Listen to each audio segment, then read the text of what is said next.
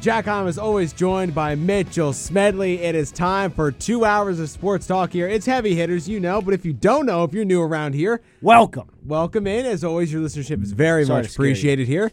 That was that was a lot. I was not. I, was, I wasn't prepared for that. I like the energy. I like. The I'm energy. trying to bring it to. I was okay. Rather than being up at 8:30 for this show, I was up at 6:30 today, driving back from Hershey. He was getting ready three hours in advance. Oh, dude, I was like running on a treadmill in the car. You know, and I was doing it all. I was Were you actually? no. Okay, don't do that. That's a little unsafe. I was just a little. safely buckled in the driver's seat. No, passenger seat. I can't drive. I can't drive. I don't know if I'd feel comfortable. I don't know if I'd feel comfortable with you behind the driver, uh, behind the wheel. Might be better than some people. Uh, yeah, you'd probably. I don't know. I feel like that's not wrong. I feel like that could My be accurate. father. I feel like that could be accurate. Oh. So, Yeah. um, Anyway, so needless to say, I have the energy, Jack. And I also, you know, I just told you, I just told Jack before the show, I was listening to a podcast about the Phillies, and now I believe that they're going to win the World Series, uh, and that's total hype. That there's nothing to back that up. there's no logically sounded. I mean, there is, Evidence. but like, so much can happen. You know what I mean? It's like exactly. There's 162 games. There's 162 games of the baseball season. And the Mets always just find a way to end it. I mean, everyone finds a way to end it, Yeah. but so the annual problem for our generation um, is finding a good team on which to spend it. yeah. Like maybe. and then you know, Getting a Schwarber or Castellanos. are going in, signing Trey Turner. Du-du-du-du. oh my goodness. Okay. That was good. That Okay, was good. We're, we're gonna get this. We're We're gonna gonna, move get, th- we're gonna get this uh, show on the road here. Yeah, we got two hours to kill, Jack. yeah. And we- we there's so do. much. You know, you texted me a, a laundry list of things that I took one glance at. So, uh, what cover what, preview for everybody, including myself, what we're going to be talking about today. Well, what we're gonna be talking about today is after the NFL season has ended, there's still some football to talk about. The XFL is back. bump, bump, bump, bump. I, I don't know if they do that. Never mind. I don't think they do that. They never but- do that. I don't know. Um, anyway, uh, it- the league is owned by Dwayne the Rock Johnson. Um, it started up, I believe, this past weekend, and we're gonna we're not gonna spend full time breaking down every game, but we'll talk about some of the notable notable headlines from the XFL, and I think it's gonna try to become like a feeder league for the NFL. I think that's what I've been seeing. I would like that. Uh, That'd be in nice. the NFL, I'd be, I think it'd be good for the NFL because a lot of these guys go out of college, uh, and then you know, k- you know, if they don't cut in the pros as being a starter, uh, and then they kind of taper after a couple of years, and they want to keep playing the game. They don't really have anywhere else to go unless you want to go to the CFL, but it's not really great either. So CFL. I think the XFL is, is, going to be a Bombers. good option for. Bless Oh my you, goodness. buddy. That Thank you. was ooh, crazy These things. start to this show. Yeah, it But is. yeah, I- I'm totally in on this being like a sort of not a minor league sort of thing, but like a like you said, a feeder league, uh, just somewhere else for these guys to to keep playing football, uh, and also to give you know teams another another place to look for for talent, and and I think that's a really good thing, keeping more guys in the system in the mix, right? Yeah, absolutely. So, uh, you know, yes, this game said there's only eight teams in the league. Uh, North Division, South Division, four teams per. If you could do the math. Um, Wow. and I mean, it's it's ge- it's general math. So I'm making the assumption that a lot of people, uh, you know, could do four by two. Don't know how many math majors we got out there, but you guys got it Jeez, covered. I mean, I'm no Eight divided by two. mathematologist. I'm no but- mathematologist, but I That seems like a- squirrels are supposed to be blue. Jeez, Squidward, I'm no mathematologist. that sounds like a lot. it is. All right. Well, Saturday slate of games uh, was the. I can't even click on this. I'm trying to get stats here. I can't even click on the box scores. That's a Well, problem. that that is a little bit of a problem. Uh, I had the Vipers take on the Renegades. It was a 22-20 win for the Renegades. Who And, do you know, those teams I play can't even. for? I can't even like no. Like I don't know the cities off the top of my head, so it's not like I can even click on them and say, "Oh yeah, um, here we go." Uh, Arlington Renegades. I actually looked at the standings. so I Arlington, just see the- Texas. yeah, ARL is is Arlington, so I didn't know that. I assume so. Uh, and the Vipers were Vegas. The Vegas Vipers. Vegas Vipers, little alliteration there. Yeah, I got the Seattle Sea Dragons, the DC Defenders, uh, the St. Louis Battlehawks, and then the other division here, the San Antonio Brahmas, Houston Roughnecks, and the Orlando Guardians, I believe. Yes. Hmm. Okay. That's okay. That's not who you rooting for, Jack. Um, you know, that's a good question. Like, there's no like city correlations to be like my favorite There's team. nothing there, you know. So, Like my dad was telling me, Can't like, he'll find probably it be in a myself to Brahmas root guy for 'cause he's Heinz Houston. Ward. Even though I love the name Roughnecks, Roughneck Rush Hour. Oh yeah. um, I, you know the Battlehawks is a pretty cool name. That's a nice name. Yeah, So- I don't like St. Louis. It's a weird city. So, what did St. Louis ever do to you? Ah, I don't know. It's just kind of icky. You know. You beat them in the first round. I know. Yeah, they were boring. Yeah. They were blech. Yeah, we got an arch, man. We're keeping it archy. Archie Manning. I don't know. Uh DC Defenders, maybe. No, I can't remember closest. anything. DC. They don't know how to name their sports teams. Yeah, they're really DC bad. Defenders. Lame. At, at least it's. I, I don't know. I think it's better than Commanders. yeah. What? You, the, okay. So let's let's go through DC sports teams. You got the Defenders in the XFL. You have the Wizards in basketball. Like, okay, that's okay. I Let's. guess. Hey, dude, we're just so bad at basketball that we need magic to win. Hey, our, let's call our hockey team the Capitals because we're the capital of this country. Okay, that's not that bad. That's not bad, but it's just like obvious. I mean, yeah, they, they kind of have a general theme going. The Nationals. Yeah, the Nationals. All right, that's a fine name. I don't care. They're There's just- just a lot of okay Trash names. team. There's a lot of man names. yeah, what do you think about the Philly names? All right, the Phillies might be Phillies the is- dumbest in the league. Yeah, like that's that's so bland. Yeah, I know. You couldn't get more creative than that. I mean, the Mets did kind of did the same thing. the so- Metropolitans. Yeah, because At least ours is, you know, Metropolitan area. location specific. the Eagles is a good one. I like the Eagles. Eagles. Let's see. So then you Giants is got overused. Gross. Giants. It's just common. you yeah, know? it's, it's really common. Uh, the 76ers, I don't really care for that much. Like that name. Like, I get it. It's like kind of, you know, Philly. And it's like, you know, 1776. But like, yeah. I don't know. It doesn't, it doesn't, like, what are a bunch of 76s going to go running out onto a basket? Like, that, it's a weird image. and look at this. It's Benjamin Franklin making his way to the basketball court. I know. I was thinking like literal number 76s. Yeah. Like just I don't know people Oh, in what, what? costume. What? People just dressed up as 76 costumes? And would you look at this? Here are the uniforms. There's a giant 76 costume. Yeah, you know, it's like I don't. They know. can really make it rain. Woo, from downtown. Which 76 is this making this There's, basket? there's number 76. all of them wearing number 76. That'd be funny. Statistician's really going to have a fun day with this team. Yeah, and then the Flyers, Yeah. which is okay. It's not great. Yeah, it's, It's a good name. it's a lot of average, so. Yeah. The Rangers, Islanders. You know, there's not a lot of what, what's like the best sports name, sports team name. You know, Oof, it's, Um, a, it's a good one, right? It is. And it's a question that'll be answered on the flip side of this notebook message. Attention, KU community. The Career Development Center will be hosting an in-person grad school fair on Tuesday, March 7th from 11 a.m. to 12:50 p.m. in McFarland Student Union Room 250. If graduate school is in your future, make sure to attend this inf- informational fair.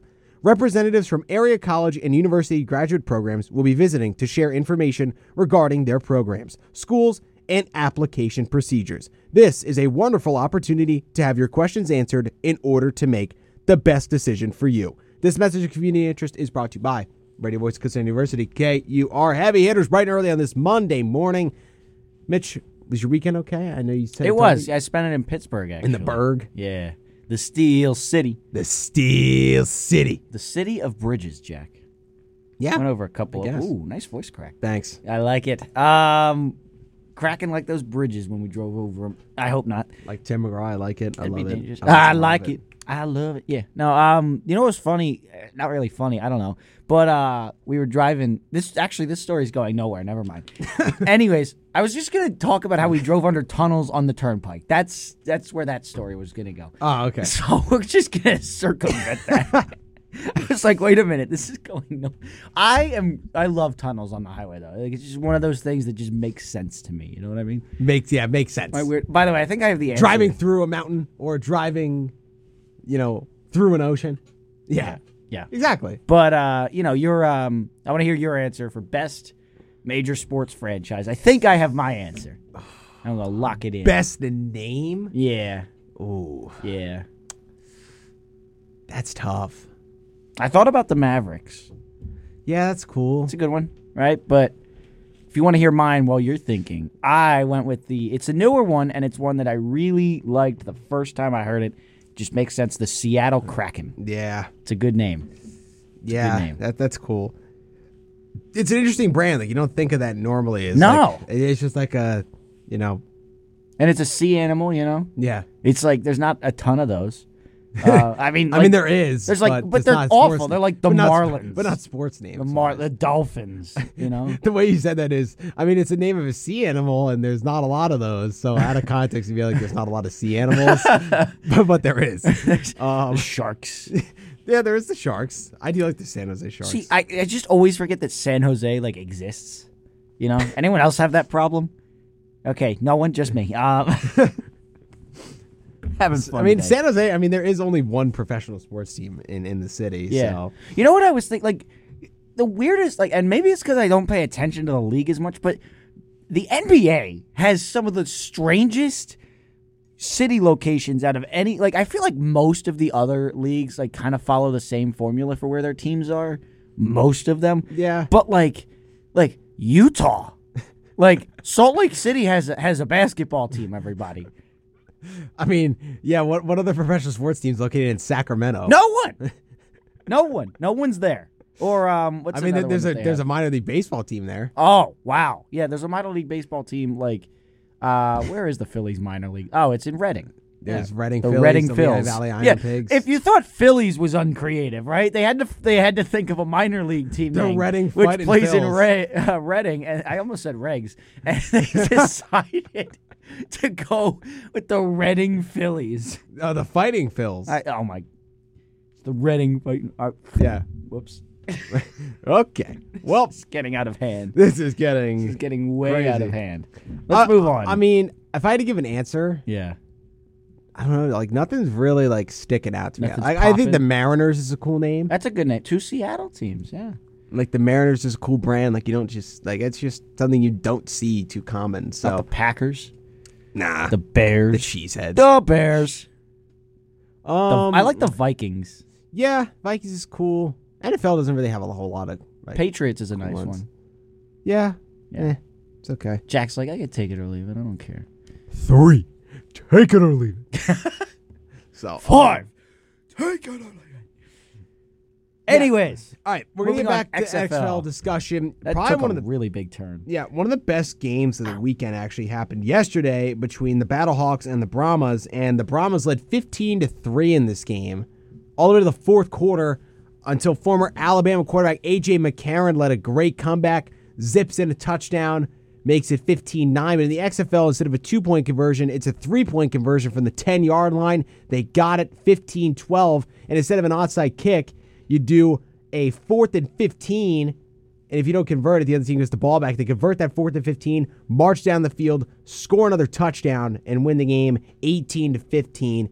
A.J. McCarron, the former Bengals and Bills backup quarterback, XFL first start of his career, leads a fourth quarter comeback to get the Battlehawks their first win of the XFL season. That was uh, a game I saw. I didn't really watch a whole lot of it, but I just saw the clips on social media of McCarron leading the comeback.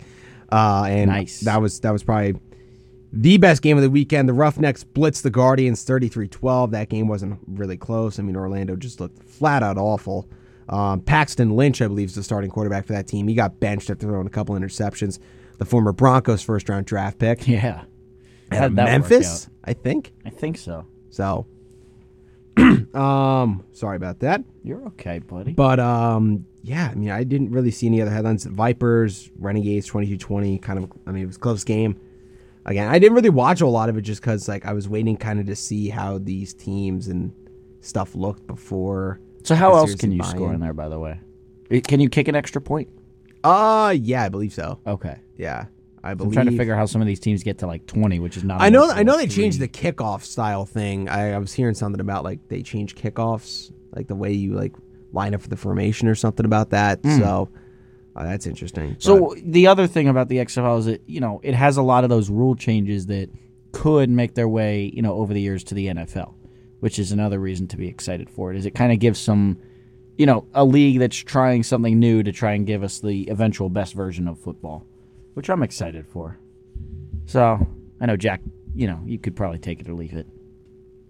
You seem so enthused by these scores. It's just interesting. You know, you don't really see the I mean 22-18 the defenders beat the Sea Dragons like The sea Oh, no, oh there's no kicking extra points actually. oh, So, how do you that's why. how do you get to 22 points? Um, 8 16, touchdown, two point conversion, touchdown, two point conversion, touchdown. Are there two 16 point conversions? Uh, oh, there's a th- no, there's a three point conversion. That's what I'm saying. It's all sixes and threes. Got to be some, There's got to be a two point conversion, right? It's you gotta would be. think. I would think from like the A- two. Oh, extra points can be worth one, two, or three, but none involve kicking. Oh, okay. Oh, so it's kind of like the flag football leagues here. Uh, I played intramural flag football at Kutztown, and like you could, uh, you know, it's like from the You want to talk about two how or the you just five or the absolutely 10 or forearm whatever. shivered that one guy? what? How You absolutely just planted a dude in the ground. Oh, up on my run up the middle. Yeah.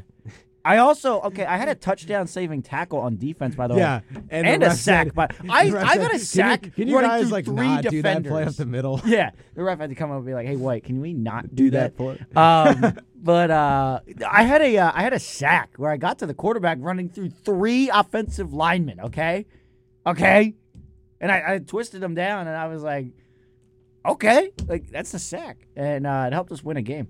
But um, There you go, Smedley. I also I also got absolutely trucked on this uh there was an interception return. And I was like, all right, all right, this guy coming at me. It's just it was me and then the end zone. Right it- like I was at like the 30, right? But it was me and that was it. He got by everybody else. and I'm like, I'm gonna do this, right? so he didn't try to make a move around me. I was like, I'm not giving ground. So he trucks me. As as I'm falling to the ground, I pull his flag and you know, it was like, Yeah, I did it, but I got trucked in the air, like absolutely lit up in the process. It was awesome.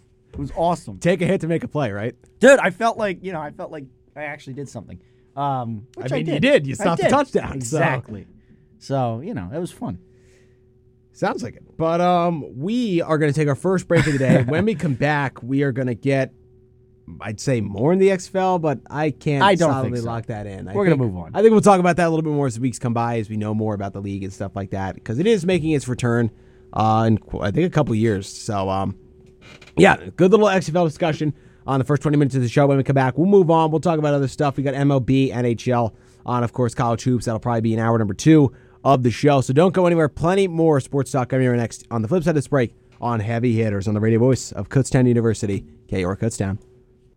welcome back into heavy hitters mitchell smedley jack Heim bringing you through this 9 a.m hour and we're you know making our way through a, a um myriad of sports topics jack we just talked a little bit about the uh, return of the xfl um i will tell you what i did watch on the ride home from pittsburgh yesterday the final laps of the Daytona 500, Jack. Did you catch any of it of the Great American Race? Um, Mitch, I got to be 100% honest with you here, my I love guy. this question. I don't know anything about racing. Like I don't Okay. know racers. I don't watch that. I find it like no disrespect. Boring? Yeah, just Yeah. incredibly boring. I So, can't. I here's the cannot thing. sit down and watch people drive cars in a circle. I know it takes talent. I know you you have to be very skilled at driving to do that sort of thing. You do. and and it's it it's a sport for a reason. Yep. But for me, it's just it's just not my cup of tea. No, I totally So- understand. Um, I will say if there is one race that you do watch, it is the Daytona 500. It's obviously the best one. And I mean, if there's one type of race, and I can alert you when these things come up, but there's a couple races throughout the year. There's two at Daytona, two at Talladega. You watch super speedway races; they're much much more entertaining than uh, than just regular speedway tracks because that you know the cars spread out and the winner's leading by like 15 seconds, and there's no chance anyone catches them. Once in a while, you get a good finish. But I will say, much of the NASCAR schedule, much of the circuits they're doing, and they're trying to change that. They're trying to get more road courses that aren't just circles. Um, but I will say a lot of it can uh, drag on, and I usually have to be doing something else. However, I did turn it on. Uh, they they were under caution with about like 15 laps to go or something, and uh, they had a couple more crashes toward the end. You know, as you usually do at these Daytona races. Very exciting ending. Uh, Ricky Stenhouse Jr. Uh, did end up getting the win, edging out barely my man Joey Logano, who got second place as the race ended under a yellow flag for a caution crash on the final lap. Very exciting race, though. Congratulations to Ricky Stenhouse. Joey Logano, great start to the season. Second place to the Daytona 500. Uh, just missed uh, taking home that trophy. But he is the reigning national champion uh, in the sport, so congratulations to number 22. That's all I had to say about the Daytona 500, Jack. Um, we we got a, a bunch to talk about. I've been getting hyped up for the MLB season. Uh, how are the uh, the Islanders doing over in the uh, NHL, Jack?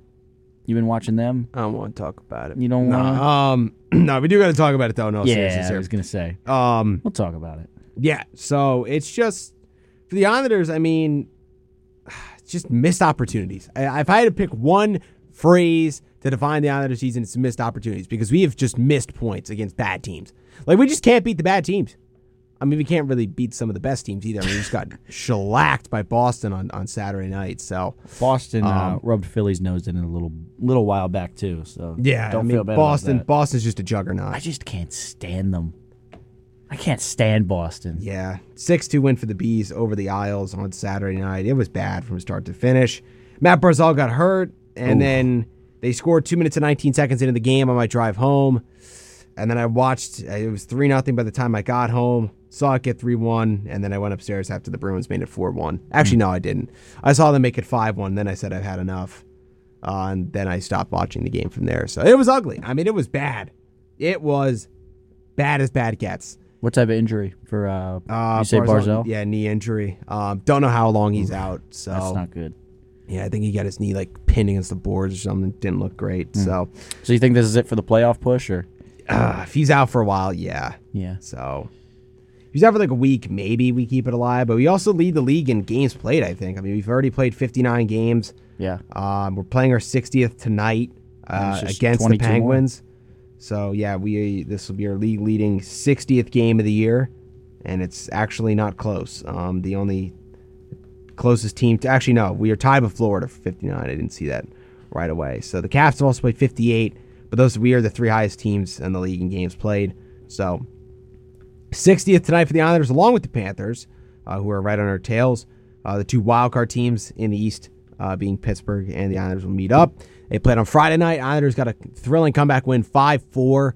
Uh, it was you know back and forth. It was four two Pittsburgh, I believe, after two, but the Islanders surged for three unanswered down the stretch. Nice. Penguins looking for a little bit of payback tonight. I'm for sure, uh, for sure assuming that. Uh, it's the Islanders' third game in four days, so. Uh, A little bit of fatigue. setting yeah, in. fatigue could set in. It's been a daunting stretch, but you know the the road doesn't get easier for the Islanders. I mean, they got Winnipeg and the Kings coming in uh, after this. Two playoff teams out in the West. I mean, go up to Winnipeg and Minnesota. So is there, I mean, these are games. One, these are three, six, seven games consecutively against all against playoff teams. So Hard stretch. yeah, I mean it's it's a daunting stretch here in late February, going into early March, uh, and when you have had those missed opportunities against bad teams, like losing two games to the Coyotes, dropping an OT game to the Canadians, losing six five on home ice to the Canucks, like I mean those are just bad teams that you should be able to come away with wins against if you're serious about trying to make the playoffs and go you know go on a little bit of a run, and that just hasn't happened. So you know, if the Islanders do end up missing the playoffs at the end of the day, you got to look back on you know those games against teams who are well out of the playoff picture uh, and saying, you know, we we missed some chances here. A couple losses against the Senators, uh, shootout loss on home ice. We lost them two one up on the road as well. So I mean, yeah, I mean th- th- there were chances to be had against lackluster opponents uh, and just could not find a way to get it done. So I mean, yeah, it's it's just it's just not great. It just is not great. You got to at look all. at the standings, by the way. I do have a look at the standings. Uh, Let's hear it. Last wildcard team. So let's run to the Atlantic. Boston leading the way at 42 8 and 5 with 89 points plus 90 goal differential. It's been an incredible year uh, for the Bruins. Their new head coach, uh, Montgomery, the former Stars head coach, uh, has done wonders for this group. I mean, Patrice Bergeron, uh, Marchand continue to age like fine wine. Uh, you have, you know, Pasternak, who's a young superstar. Pavel Zaka's been a good addition for this Bruins team. They got David Krejci back, the longtime Bruin who went in a little bit of a retirement a couple years ago, went overseas to play in, uh, in his home country uh, in, in, in Czech. He's formerly Czech Republic, now I believe known as Czechia. Uh, that's what they went by in the World Juniors. I don't know if they actually made that official switch to their country name, but I'll call it the Czech Republic to be safe.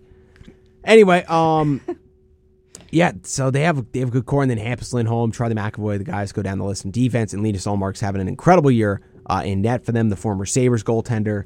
So I mean, this team's loaded from top to bottom. Uh, they play solid hockey. They're physical. Uh, they're not afraid to get in the corners and work puck battles.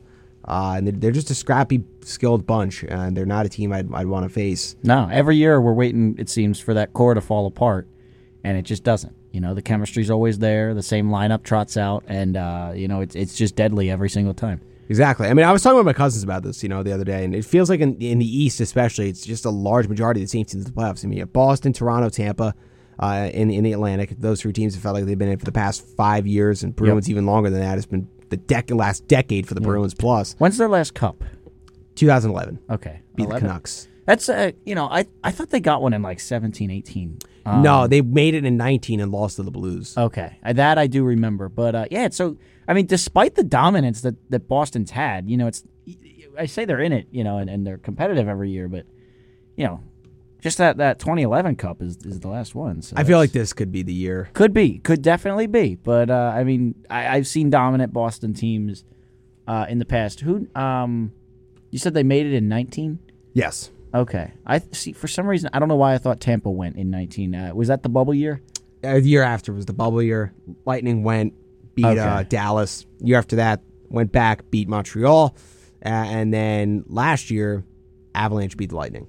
Okay, so the, oh, it was the 2018-2019 season that Boston won it. I got you. I Boston understand. went there, yeah. Yeah, Boston went there and won Lost. the uh, Eastern Pennant. Yep. Do they have pennants in hockey? Uh, it's called Conference Championship. Championship. So, they don't- I mean, they don't call it a I, pennant. I I- I've been out of the. Does that show that the Flyers haven't made that series in quite some time?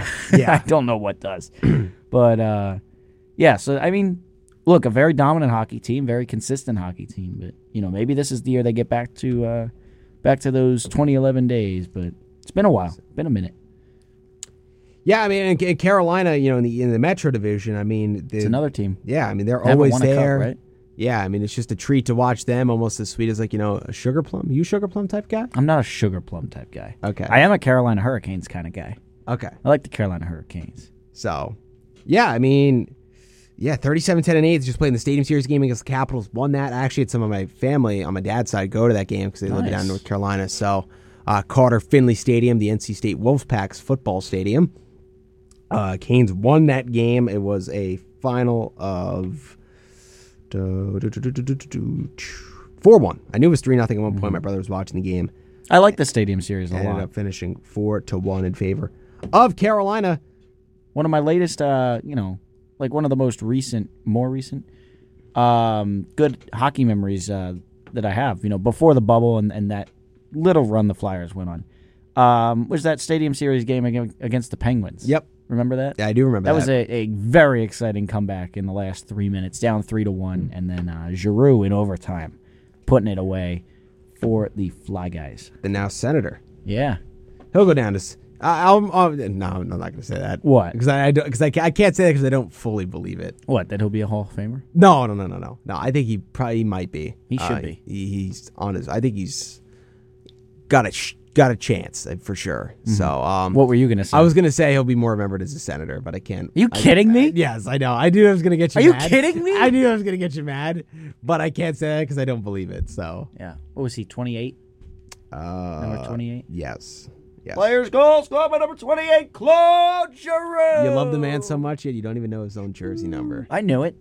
I knew it. I just I was just making sure. Utley was 26. You know, there's a lot of great great numbers to keep track I of hate here, that guy. Jack. I know. That's why I brought him into the conversation. Like literally, I don't think I hate a person more than I hate Jay Sudley. Wow. yeah. Not one person on this planet. Nope. Chase Utley's the Yes. Chase Utley, you are the man. Yeah. The man. Uh, I can't say that. The man what? Can't say that Okay. Tell you We're what. going to move on. before before things become violent. Oh, That's yeah. Yeah, that seems like a good time to move on. So the- Seems like it, and, and it is, and it is. So where are the where are the Canes right now in the standings? Uh, top dog in the Metro, 82 points overall. Looking at the league, they are the second best team in the league per points, obviously. So that's Down what by you look at. seven to the Bruins. Yeah, so the Bruins would get the one seed in the East right now, followed by Carolina. Uh, and then Toronto would play Tampa Bay in the first round. Like last year, it would be a battle of two Metro teams in the tri state area. It'd be the Devils and Rangers squaring off in the first round, with the Devils having home ice. Penguins would go to Carolina, and the Islanders, as it stands right now, would go up. Ship it up to Boston! Whoa! Guess who's going to see them in uh, less than a month? I believe a it was couple weeks. it's you. Yeah, it's me going to see some Dropkick Murphys. So Yeah, I'm very excited for that. Very excited. So yeah, one of my favorite bands. True story. But they're big Boston Bruins fans. So yeah, you know what are you gonna do? What are you gonna do? All right. Well, uh, keep going down the NHL line here. Uh, teams in the hunt in the East. I mean, there's a lot to look at. You have the the Caps, Panthers. Uh, I'd say the Sabers. All of. I mean, I'd say even- maybe even the Red Wings too. I mean, they're they're kind of on the outside looking in. 55 games played, 60 points. I mean, they're just three back of both the Penguins uh, and the Islanders, but. The, the East race runs deep. I mean, really, the Flyers, Canadians, and the Blue Jackets, I'd say, are the only teams, and probably are, are the teams that are probably solidly out of that picture. How many points the Flyers? Senators on the fringe with 58. Flyers at 54 and 57 games. Yeah, so down by So. nine.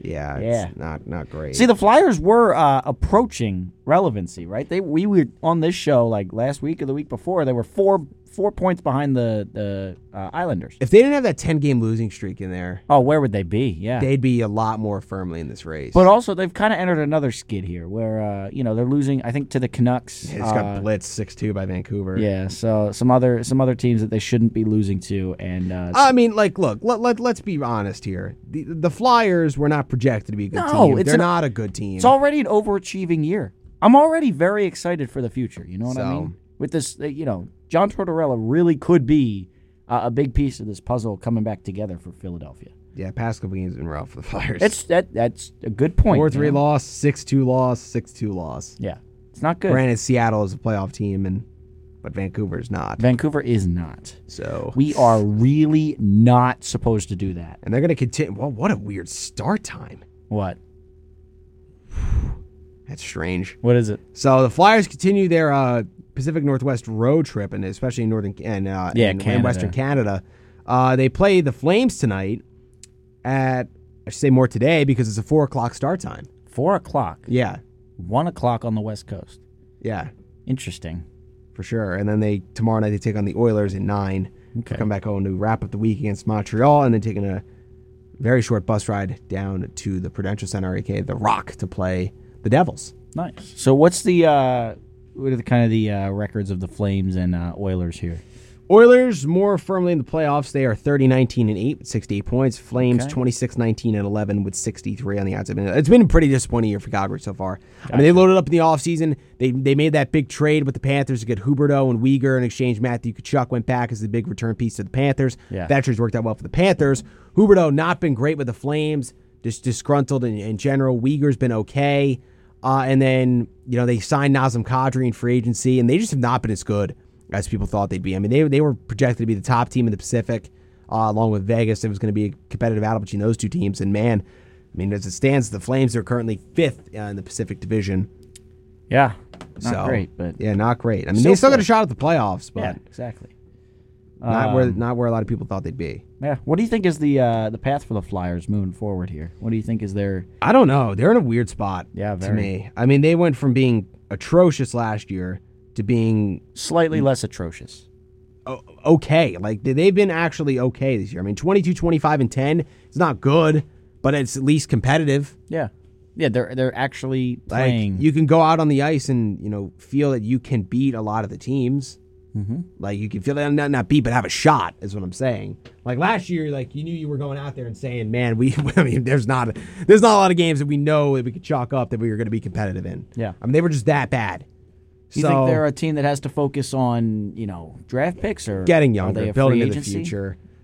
I don't know if this is a quick fix team. Yeah, I mean, they doubt have a it. lot of bad contracts. I mean, JVR is not a good contract. Kevin Hayes, I don't think he's a great contract. You're paying No. him over seven million a year, No, and it's he's not just not good. that kind of guy. So I mean, I don't know. I mean, it, it's, it's going to be Chuck Fletcher's got his hands full, and he's not a greatest executive in the world to begin with. So That's right. I mean, Flyers fans have been calling for that dude's head for a while. Yeah, I'd like them gone. So I I don't know. It's a, it's a weird spot. You hire kind of a win now type coach to turn around a team that's not in a position to compete. It's just it's just weird. Yeah. It, it's bizarre. Like I feel like you could compete for a year, but then after that, where do you go? I mean, you had a top five pick last year. You got Cutter Gauthier, who's st- looked like he's going to be a pretty good player. Uh, but now this year, you're probably going to. I mean, the lottery, you never really know. Never really know. But you yeah. have 54 points. You're not in position for a top five draft pick. Right now, with projected lottery, you'd be five teams low in the West are behind you, or I have less points than you, and then two teams in the East. So you'd be projected eighth pick right now going to the lottery. I mean, that's okay. It's a top 10 pick. But I mean, for a team in the position the Flyers would be, I'd like to see them be a little bit worse. And I know it's no, I get what tough you're, as a you would fan. want the top five pick. You would yeah. want it. I mean, the top five pick, you have a way higher guaranteed chance to get a better player than top eight. I mean, I mean, it's I mean, not way higher, not but way higher, but There's, definitely there's higher. slightly chance, Yeah. like slightly higher percentage. So Do you think Carter Hart is still the answer? I think he's good. I think he's fine. Yeah, yeah. He's not the superstar that he was projected as he came up. And I mean, it's also a byproduct of just bad defense. I mean, Yeah, the defense of the 100%. Flyers last year was god awful. I mean, they've taken steps forward this year, but they're still not great. So, I Yeah. mean, a lot of the success of a goalie comes off of defensive play because, I mean, you could save shots from the you know from the slot that are right at you, but like if your defenders aren't moving people from in front of the net and you're having to look through guys constantly, I mean, it, it makes your job a lot harder. So. I mean, yes, you have to be a good goalie, make those phenomenal saves like the Vasilevskis, the Shosturkins, and you know Sorokins and stuff like that of the world. You can go on different examples of really good goalies, but it's just like, you know, you can make the flashy saves and just not make the simple plays, uh, you know, and, and make it look bad. But also defense and stuff like that helps too. So there's a lot that goes in the equation being a good NHL goaltender. You need a lot, you know, in front of you uh, to make sure that you can perform your job to the best of your level. So uh, having great defense certainly makes your life a lot easier as an NHL goaltender. So I mean, for Hart, I think he's a g- he's got the talent. It's just you know getting the the, the pieces around him to make him look better. Yeah. So Yep. Anyways, any uh, any other NHL storylines you want to hit? Anything Islanders related? Anything else? uh, on a related man, I don't know what we're gonna do now. We we we si- we made that trade for Horvat, signed her that eight year deal, keep him around long term, and that's fine. Uh, you have to think about the future with the core of this team as well. But for this year, man, I don't know. It's a tough spot. We're a little banked up right now. Pajot's out. I think Barzal's going to be out for a little bit. So I mean, I- where do we go? Do we make a we make even a further push, go deeper in this rabbit hole, or do we say, hey, we got our guy, we made a big trade, signed a guy, core piece for the next eight years after this, uh, and you know, kind of just ride the you know toe the line for the rest of this year and see what this group as it currently stands can do. Uh, and if they make the playoffs, so be it. If not, then you you know you shift your focus to the offseason. But As a great Phillies executive once said, "If we don't, we don't." I guess yeah. Remember that quote? believe that was Clentac. So oh, Clintac. Yeah, Matt Clentac. I think. Wish I, he was still I running could the show. be wrong. Wish he was still running the show. I think he was the one. It, wa- they, he was asked about. Uh, it was like right after the, or right before the trade deadline, when the Phillies kind of decided that they weren't going to do much. I think it was like 2019, um, 2019, I believe. And he's like, "Yeah, if we don't, we don't. If we don't, we don't. If we don't get in, we don't. You know, because he was like, you know, if we make the playoffs, great, and if we don't, we don't." And everyone was like, "What?" Well, we'll leave you with that. What are you Uh, if- talking if, about? If, if we don't, we don't. We're going to take our final break of hour number one. I want you to let that sink in uh, over our brief break here. It's an awful as we- quote. As we, as we get a brief message from our station here. When we come back, uh, we will wrap up our NHL discussion. Uh, probably getting the MLB side of things as pitchers and catchers uh, is, is I've already reported. Uh, and that is well underway. Spring training games start at the end of this week, at least for the Mets. I believe it's the same as the Phillies, and I believe it's the same with the rest of the league. So we'll talk all MLB things coming up next on the flip side of this break in hour number one here on Heavy Hitters, Radio Voice of Kutztown University, KUR Kutztown. Don't go anywhere.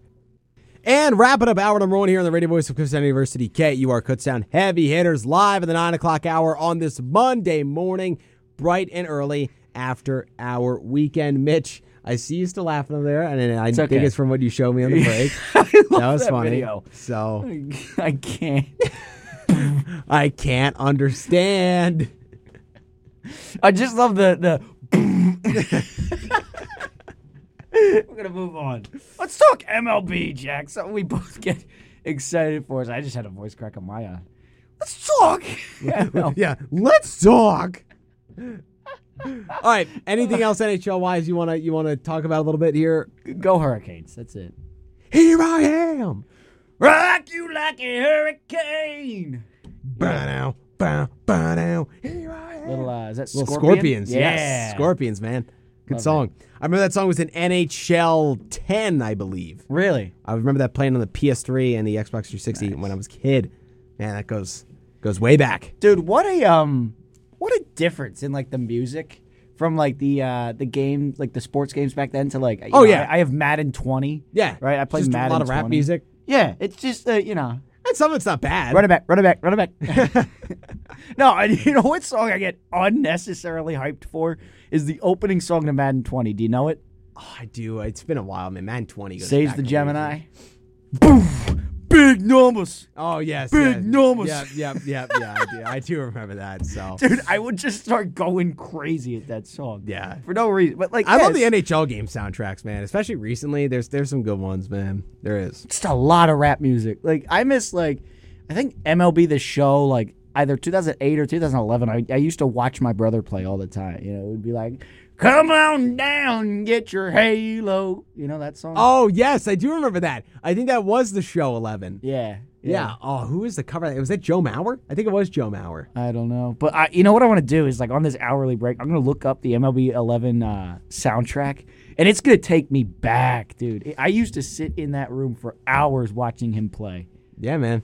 He had Raul Ibanez, who was Oh my, my favorite goodness, player, Raul Ibanez. and he hit this That's a name for ya. moonshot. I'm telling you, like it took forever. I think what he did was he ran out and he waited for me to uh, come in. Right, I'm blind, so I can't really understand what's going on. But he's blind too. But he played a trick on me because he waited. He hit the home run and then he went and looked back at like the slow motion replay. And he goes, "Look how high I hit this!" Like he hits it, and then it takes forever to come down. I'm like, "Whoa! It's still up there." but it was, the, s- and it's just occurring to me now that it was the slow mo. Oh, it's funny. Let's talk real MLB. yeah, let's talk some real MLB here. We have a lot of excitement for both of our teams this upcoming season. How about you go first, Jack? Tell it, make, make the case for the Mets to improve upon their. Uh, how how many years was it since they were in the playoffs uh, before this? Like six, For last year was 2016. six years. So uh, tell us, tell us what make the case why they can build upon their drought ending uh, with a first round exit to the Padres. The Padres, Stop. Stop. I've had enough. the Padres are going to Los Angeles on a date with the Dodgers. Superhuman. I, I need that to die.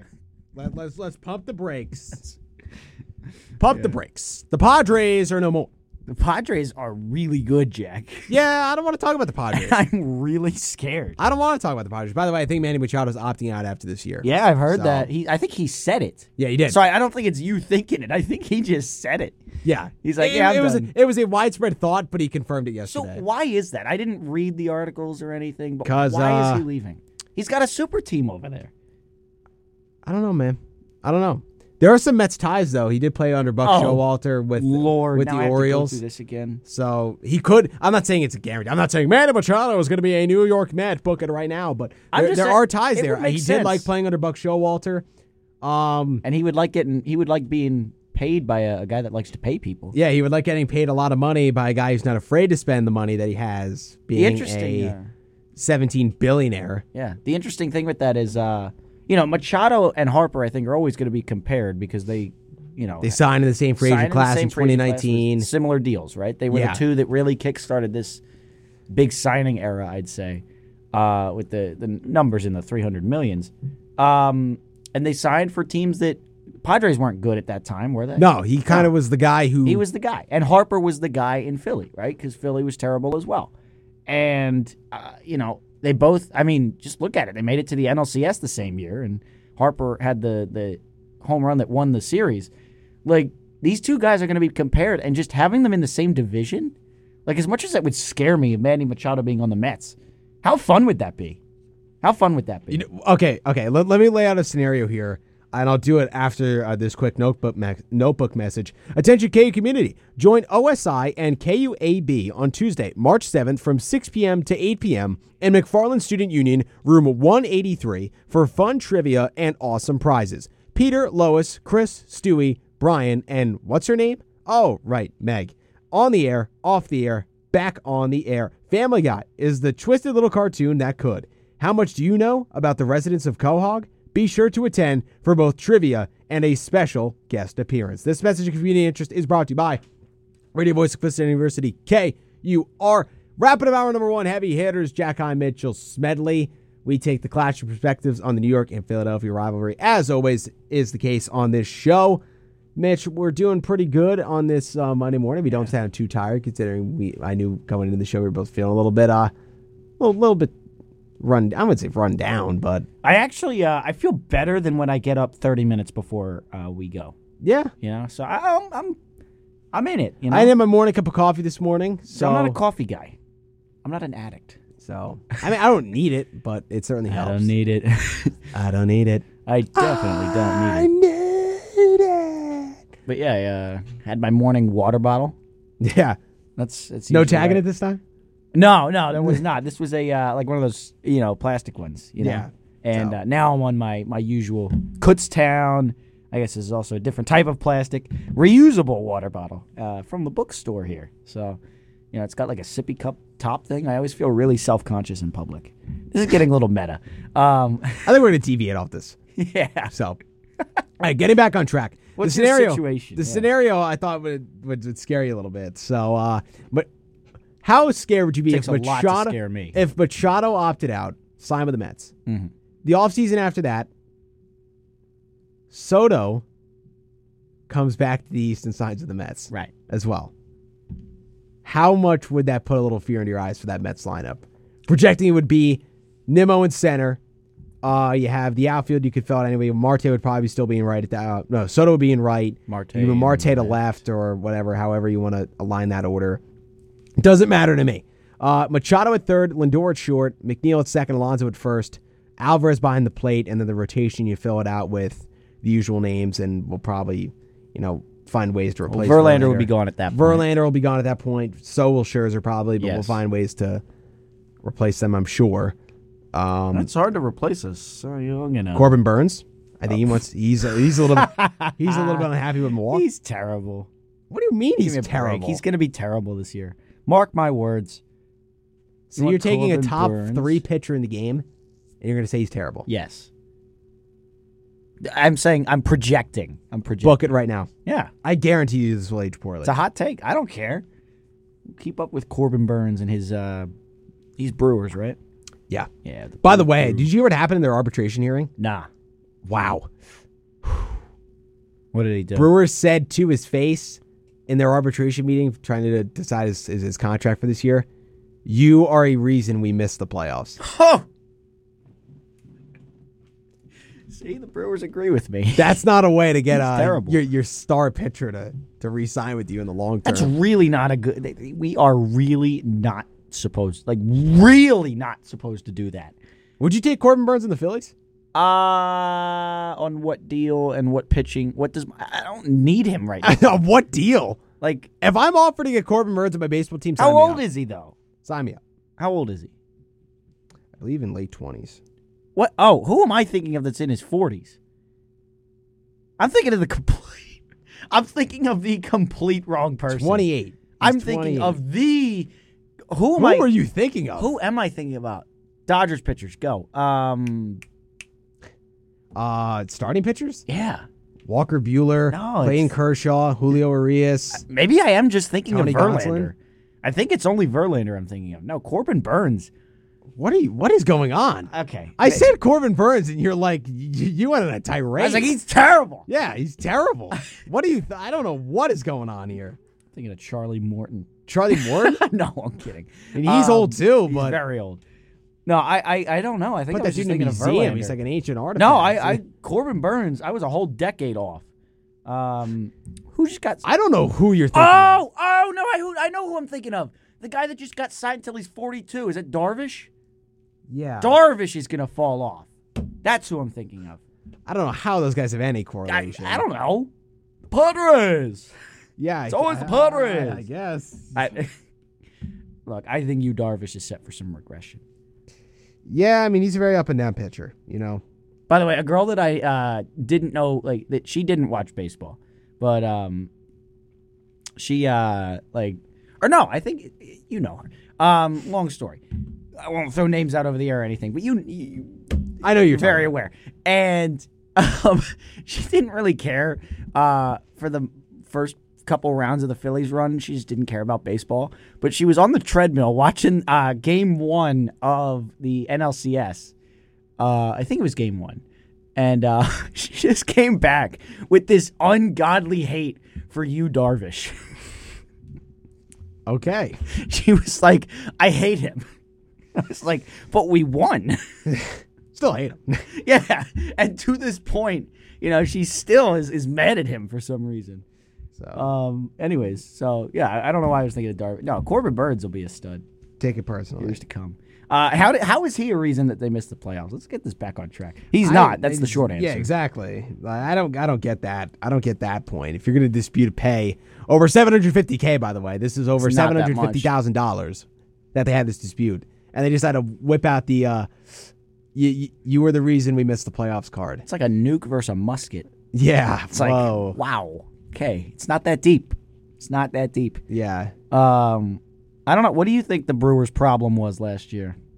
Was it Corbin Burns, Jack? No. I, they they just couldn't hit. Like their lineup just is not that great. So What were their additions this uh, offseason? I haven't they really got been Jesse paying Winker attention. in a trade from Seattle. Oh, I told. Yeah, yeah, yeah. I did pay attention to that. Um, what else they do? They lost Omar Narvaez to the Mets. Lost him to the Mets. Uh, they didn't really gain that much, honestly. They Yeah. got Winker. It's the only notable bat I think that, that I can think of that they added. they got young talent they're waiting on. Uh, they do have a couple guys. Uh, Sal Frelick is a guy who's coming up in their system. Uh, they have another guy too. I can't remember his name off the top of my head right now. Um, yes, they have a couple young guys who are coming up through the system. Yeah. uh, that, that that brings some excitement. But other than that, not a whole lot of great stuff there. But um, Okay. yeah, So, anyways, back to um, what were we talking about before the Corbin uh, Burns thing? Oh, you were talking about how we have a lot of excitement for our teams, but I Yes. think we're going to save We that gotta take full that for the discussion. break, yeah. yeah, we do have to take it to the break. Less than a minute till our hourly break. Um, yeah, NLE should be fun this year. We have our two teams, and of course, your buddy, say R two D two. uh, our you know friend of the show's team, uh, Chris. Chris, the Braves. My boy Nate is a Braves fan too, so one of my one of my good friends. Isn't that crazy? So- We both have real good friends that are Braves fans. yeah, disgusting. Yeah. Disgusting. So, all right, Braves are going to be good for years to come. yeah, that is Ronald Acuna is going unfortunate. to be healthy this year, not playing through an injury, so that's Un- going to be Fortunate. yeah. Yeah, I mean, think of all the things that had to go right for one of the two teams we're talking about to make it to the World Series, right? Yeah. I I mean, mean- things got to go right. Needed a lot. And So- Ronald Acuna was part of that. Yes, So. it was. Well, step aside for hour of the break. When we come back, hour number two, heavy hitters at Radio Voice, Clemson University, KUR Kutztown. Don't go anywhere. Pack it up, pack it in. Let me begin hour number two of Heavy Hitters with my man Jack Heim. I'm Mitchell Smedley.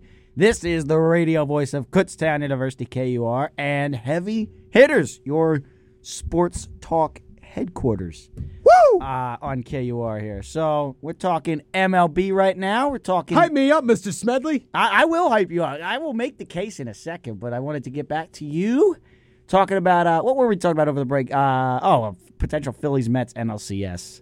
Uh, how how we would feel if that happened. Uh, what would be your thought? Would you be you would would you feel? Well, obviously you have to see how the entire season shakes out. But as it stands, February uh, twentieth. Are we on the twentieth already? Yes, sir. Look at that. Eight days left in the month. Eight days left. Can't Um, believe, dude. That means in eight days, we'll be through two months of 2023. Isn't that It's crazy? so fast. Isn't it crazy? Well, February's a quick month. You know? Yeah, it is. It's a it's a It quick hitter on heavy It hitters. is. Yeah. Uh, then we get March, and March drags on. I mean, March forever. hits you like a truck. and, and I think it's because we're waiting for opening day. You know, and it's 31 days uh, of waiting. And there's 31 days until little opening day. Man, that was horrible. That was awful. There is spring break though, which kind of helps. It. that move was on a so little. bad. That was really that was one of your worst. I know. Um, I realized as soon as I started that was going to be horrible, and I kind of just had to go with the it. syllables weren't there. The subject matter wasn't there. no, the it rhythm wasn't. wasn't everything, there. everything was off from the Yeah. get go. That was horrible, Yeah. but I wasn't going to quit on it. That was like a, a Marlins baseball season. Bad from the start. Oh, the Marlins, man! what did they do to you? They're irrelevant, man. You I didn't have know. That's why I chose them. to- I mean, you didn't have to roast them like that, Mitch. Could have said a Mets playoff series. Nah. really, outside of this past year, it could be like a Phillies playoff series too. True, but not anymore. And also, we haven't really, I mean, sure, we got to the World Series in 09. We had some disappointing exits in 10 and Lame. 11, but other than that, you know, we're fine. Got swept in 07. Then you got to go back to 93, which means going back to The 93. Blue Jays are world Touch 'em up, champions. Joe. um, going back to 1993, uh, 50% of the time when the Phillies make the playoffs, they make the World Series. How about that stat, Jack? So I would appreciate it if you would not say mean things, man. You okay? Yeah, I'm fine. what was that? All right. Anyway, so aside from potentially signing Manny Machado and Juan Soto, both Padres at this time, one of which I would hope stays signed with them so that they don't go to the Mets. Uh, I, M E T S Mets Mets Mets. I would assume that is not how it goes. Um, I, I'm just trying to do stuff to throw you off today. yeah, uh, I would assume you think Soto has a better chance of signing, right? With the Mets? With the uh, Padres. Padres. No, I think Juan Juan Soto. I think he- in his heart of hearts, he wants to come back to the East. Why? Do you see the way that dude hits at City Field? He loves hitting at City Field. From his time to his national, and he Ah. liked an Instagram comment saying, uh, "Queens is waiting. Uh, come become a 500 million dollar man." He liked that Instagram comment. It's a lot of money. It is a lot of money. Money talks. That is one thirty fourth of uh, Mr. Steve Cohen's money there. Yeah, it would be a concern, except he made over two billion alone this past year in 2022. so I don't think he's sweating a little bit. I don't think he's sweating at all, actually. Yeah. So I don't know. Market's going he's a down. very rich man, Um, I mean, who do you think has a better chance of being a Met right now? Soto. Soto. Okay. Well, uh, any any very early projections on where Machado goes? Philadelphia. No, No, no chance. No chance. they don't got that money. No, I saw it coming with Trey Turner, but uh, I do not have the same vibe on this one. Everybody, I don't know. I don't know. I feel like Machado could pull a Correa and go somewhere weird. you think? I mean, hey, Seattle. San Diego kind of was that weird place when he signed. You know, um, I think Seattle could be interesting. Yeah, it's a good point. You think the Mariners get back to the playoffs this year? Yeah, Yeah, yeah. good.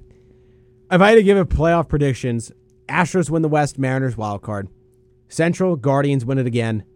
No one else makes it there. Really? East, Yankees win the division. Blue Jays and Rays both make the playoffs. Blue Jays and Rays. You don't think Baltimore continues their climb? No. No. I think they're going to be a little bit worse than they were last year. Hmm. Bummer. Um, I want to revisit what you said about the Central. You don't think anyone else makes noise? No. Tigers, Royals, not good. Um, White Sox. White Sox, not going to make it in my mind. Just they're too up and down. They're going to get the. I, I just uh, the White Sox don't dazzle me. You know, like they, there's nothing about the White Sox that leads me to say playoff team. Like they're going to be decent. They're going to compete, but they're not going to be a playoff team. And they can't farm wins off the division anymore with the less in divisional games. So it's only going to make it harder. Yeah. How about the Twins? Same thing. Can't farm those wins.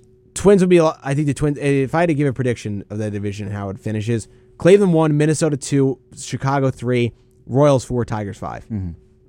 I think it's an interesting point about the schedule change. Cause Twins now, will be in the race, but I don't think they'll make it. 'cause now you're looking at teams like the Rays, right? Who you had third in that tough digi- uh, division, playing less against that tough division, right? So they, Exactly. they could be a much higher Yeah, uh, squad. You could have three some or of those four tougher teams. divisions you can get more wins. Right. I mean, you could also get less because depending on how you how you view it, because you could say, well, I mean, it, there's no guarantee they do well outside of your divisional games. I mean, it, it's I would say it's more of a guarantee on Likelihood. your side of things. Mm-hmm. Yeah.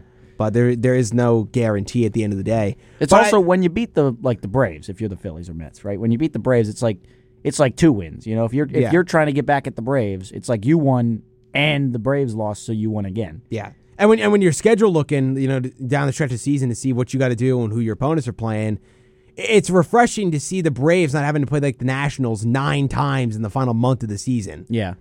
Like that that's a breath of fresh air. It's going to create much more um, Tight divisional races down the stretch. divisional races. Yeah, it's you know one difference of that is you know you might not have as much control your own destiny vibes here unless they were to top heavy the divisional games toward the end of the season. That's the only way that that would happen. You know, because you know you might say, well, we finished playing the Braves in July, so now if they just you know we don't have any control over beating them uh, at all. so It's I mean, a, it's yeah. it's a, something to watch with this new schedule. You they just gotta want to know- watch. I think it's for the betterment of the league too. That they I did agree. this. I think Get more it's good. exposure to the stars. You know, Definitely. like like Mets fans couldn't say they're going to see Shohei Otani every year Yeah, it's a great or Mike point. Trout. Great. Like now point. Mike Trout will make an annual trip to Philly yeah. every season. Yeah, his his second home here. you, you get to see the stars of the game play everywhere in every season. It's how it should be. Yeah, it's a really It- good it- It's point. how it should be. Great point. Well, we are going to get a quick message from the KU and Up Attention KU community. The Women's Center will be hosting Just Dance, an inclusive dance class to celebrate our bodies. This will take place on Wednesday, March 8th from 4 p.m. to 6 p.m. at the Boxwood House. This one time class is about letting go of the toxic expectations surrounding dance and finding the joy in dancing for yourself. Dance is for everybody, and this class will have chore- choreography modifications for all abilities and no experience is needed. Be sure to attend this fun and special event. This message of community interest is brought to you by Radio Wisconsin University KUR. Stumbled to the notebook a little bit because they've swallowed like you know what I'm saying? Like he took a breath and he just swallowed some spit. Like you know what I'm you saying? just said swallowed. it was entertaining. Sorry. Can't wait to roll that clip. Um, Yeah. we we This were show's making full a of few of clips. those. Yeah, me thinking, Every I mean every time we had we get on air, we're, me we're full of confusing you sound bites. Darvish with Corbin Burns. Yeah. That was that was one of my and it went on for too long. It did. I man. did not put a stop to it as soon as I should have. and that's what made it more funny. Yeah. I was like, yeah, Corbin Burns is gonna suck. Yeah. I'm like, what? I'm like, where is this coming from? I'm like, where is this animosity coming from? I mean, he's on the Brewers. he's on the Midwest Midwest team, who's in a not not a big market. Yeah. You didn't even play the Brewers in the playoffs. I know. It's like, well, what? You know what I really like? Small thought. You know what I really liked about the uh, the Brewers? What? was that they won that game when they were like losing by a bunch. They won in like extra innings uh, while the Phillies were playing the Astros. That's uber specific. right, but like they did, and it was the night where the Phillies needed a win or a Brewers loss to clinch the playoffs. Right, and the Brewers won, which made it that much more fun to watch the final outs of the Phillies game. Yeah. Yeah, like very small point. And then we saw a foreshadow yes. because the final outs of the Philly season came in Houston. yes. Um, yes, that was uh, Oh, not oh, how the turntables, as Michael not Scott said from fun. The Office. how the tables have turned. Yeah. Uh, how the turns have tabled indeed. Uh, those tables have been turned upside down. If you will. Yeah. Fearling's back. This game. I just. I just think it's so funny how Jordan Alvarez pimps a ball 450 dead center in the biggest moment of the year. And Matt Fearling's name is on it. yeah. You- you see the ball just soar over the batter's eye in center Yeah. field. It's like, wow, that ball was destroyed. Yeah, that was crushed. Like Jordan Alvarez hit that ball to another planet, yeah. you know, hit it to a different county. There's a lot of lot of sayings you could use for that, but that ball was destroyed. So, Mm-hmm. That's yeah, just funny. It's just that that he hit it a lot. I mean, it was it was great. Oh, I thought you said it was funny. It was funny Uh-huh. because, you know, you just see Jose Alvarado come in, and Phillies fans I know were By the nervous in that way- moment. By the way. See Wheeler exit the game. Yeah. By the way, By the way, three what? year contract extension for Jose Alvarado. I'm very upset, to say the least. He is not a good pitcher. Ah, man, I would love to be wrong. He was in AAA less than a year ago. he had to get sent down to the middle of the year because he had like a five plus ERA, And we're gonna get and he lost us the World Series. and you throw him in one of the biggest moments of the season. Not one of the biggest moment. Up by one, first and third, sixth inning of game six of the World Series. And we're gonna put in Mr. Jose. I'm so upset. And then he gets three years as a reward. Ah, that's funny. All right, Sir well, Anthony got two, by the way. Let me let me talk about the Phils a little bit. I've been avoiding it, but the Phillies, man, making some noise. Those extensions. Uh, Trey Turner's hitting cars in batting practice. I did see that. yeah, who's excited? I'm excited. Alec Bohm looks like he's beefing up for a, a power run. How I I mean, how scary is this lineup if Alec Bohm hits over 20 home runs? You know, 25 home runs, right? I mean, you got Bohm, Hoskins, Turner. Realmuto, Schwarber, and when Harper comes back, that can all that all have that kind of power. Like I'm how- not. Hey, look, I'm not scared of that lineup. hot take, little. Uh, I'm Um, not. oh, Now, now let me, now let me say this. Now, when I say I'm not scared of the lineup, by no means am I saying is this lineup not good. Mm-hmm. I want to say that. But do I do I look at the Phillies lineup, and does it let make me lose sleep at night? No, it doesn't, It doesn't. because I know the Mets have a very good pitching pitching staff, Oh god. starting rotation, bullpen. We made very good upgrades to the pitching to the pitching staff. Very good upgrades. Yeah, our bullpen is infinitely better than it was last year. Like David I know, Robertson I is know, gonna I can, solve your issues. I know I could confidently go to the bullpen now and say we have multiple options in the seventh plus inning List your options in that order. that I mean, that I know can be reliable. I mean, you got Timmy Trumpet, but who else? Edwin Diaz in the ninth. A- Adam Ottavino's back. Dude was shut down last year. We got David Robertson, who's he does not have to be thrust in a high, you know, high volume role every night. David Robertson. Like he's is he's the- not David Robertson does not have to be our closer. He's which the is Craig great, Kimbrell signing of the Mets, uh, which is for the great. Mets this year. I don't oh, I don't need I don't need David Robertson to be my closer. I need him to be a seventh or eighth inning guy who doesn't need to be a consistent seventh or eighth inning guy because we can throw Ottavino in there too. Mm-hmm. He just need, he just needs to be good in situations that are not the ninth inning. Who has a better year this year? Because both He will can not be pitch in the pitching- ninth inning, Who, but both probably won't be pitching in the ninth inning much. But who do you think has a better year, Robertson or Kimbrell? based on what I saw last year, Robertson. Okay, That's what I'm taking it off of. yeah. Uh, Because I didn't like what I saw from Kimber last year. I didn't think he was that great with the Dodgers. And the Dodgers Yeah. are, are pitching wizards. yeah, I mean, they make every pitcher look good. They made Andrew Heaney look good. and yeah. That's that guy was difficult. terrible with the Yankees. Terrible. The uh, the interesting thing though is like I I'd say they're similar, Kimbrel and Robertson. Um, Yeah, and both the- old relievers. Yeah, and the Past their primes. the Mets have two you know better options, right? Obviously, in in uh, um, Norco. Diaz and uh, Ottavino. I think the Phillies have three better options in Alvarado, gross. Um, okay, Sir well, Anthony no, no, no, Dominguez no, no. and- You and can't, Soto. you can't do this because that's a whole lot of flip flopping. You can't go and roast the guy for getting three years as a reward for giving up a three home in the World Series and then throw him in there as, you know, a, a top of the line reliable option. I'm for not you. saying he's top of You- the you line, but can't he's be better than Craig, serious. Craig Kimbrell. That's what I'm. That's my point. I'm not saying he's Okay. the best. I'm saying if Alvarado is our seventh inning guy, I'm much more comfortable. Yeah, I mean, I, yeah, that's understandable. Kimbrel as our sixth inning guy. You know, He's- I think he's going to be your, uh, you know, throw in seventh or eighth inning guy. yeah, I, I assume so. You know, if one of these guys, you know, needs a day off, Soto, Sir Anthony, right? If they need a day Who's off, the closer? That's what I need to Um, know. it's closer by committee. If I had to pick one, it's Gregory Soto. And Sir Anthony is my highest leverage seventh or eighth inning guy, usually eighth. Um, you know where the like what he did in the St. Louis series, um, where the biggest hitters come up in Goldschmidt and Arenado strikes him out, right? You know, and then it's you know easier in the ninth inning for Eflin to come in. Uh, I I think that was prime Sir Anthony. I think he's a great eighth inning pitcher. Uh, I would give the ninth to Soto. yeah, I mean, he's then- the best reliever on the team. Yeah, yeah, he he is our prime reliever. Uh, Homegrown. yeah, that's that's really a good thing for the Phillies, man. To have homegrown talent on this team, and you know you got Hoskins, uh, Stott, and Boehm in the bats, and then um, It's kind of it. yeah, I'm just saying to have some because we didn't have any. yeah. None of these guys panned out for years. Now you got Sir Anthony panned out even after that injury. Um, I'm trying to think of any other uh, homegrown guy. Nola, Nola in the starting rotation, Yeah. and Andrew Painter coming up now. like to have this Ranger. success, yeah, Ranger. Swa- I totally forgot about him uh, in the bullpen and now as a starter.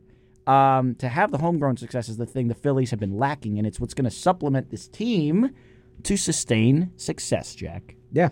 in my opinion, So, Phillies are here to stay with the uh, Braves. I mean, I think the, I think the East powers are going to be this way for a while. I, think- I mean, I think the Braves, Mets, and Phillies are all going to be competing for this division, not only this year but for years to come. Oh, yeah. Like I mean, if you five look to at 10 years if to you look at come. the brightness of the future of all these three teams, I mean, you know, who's better than who? I mean, the Braves are probably the step ahead because they have their entire core locked up for for years upon years. Yeah. So I probably give them number one, but I feel like the Mets and Phillies are just going. to I mean, they're going to be competing for a while.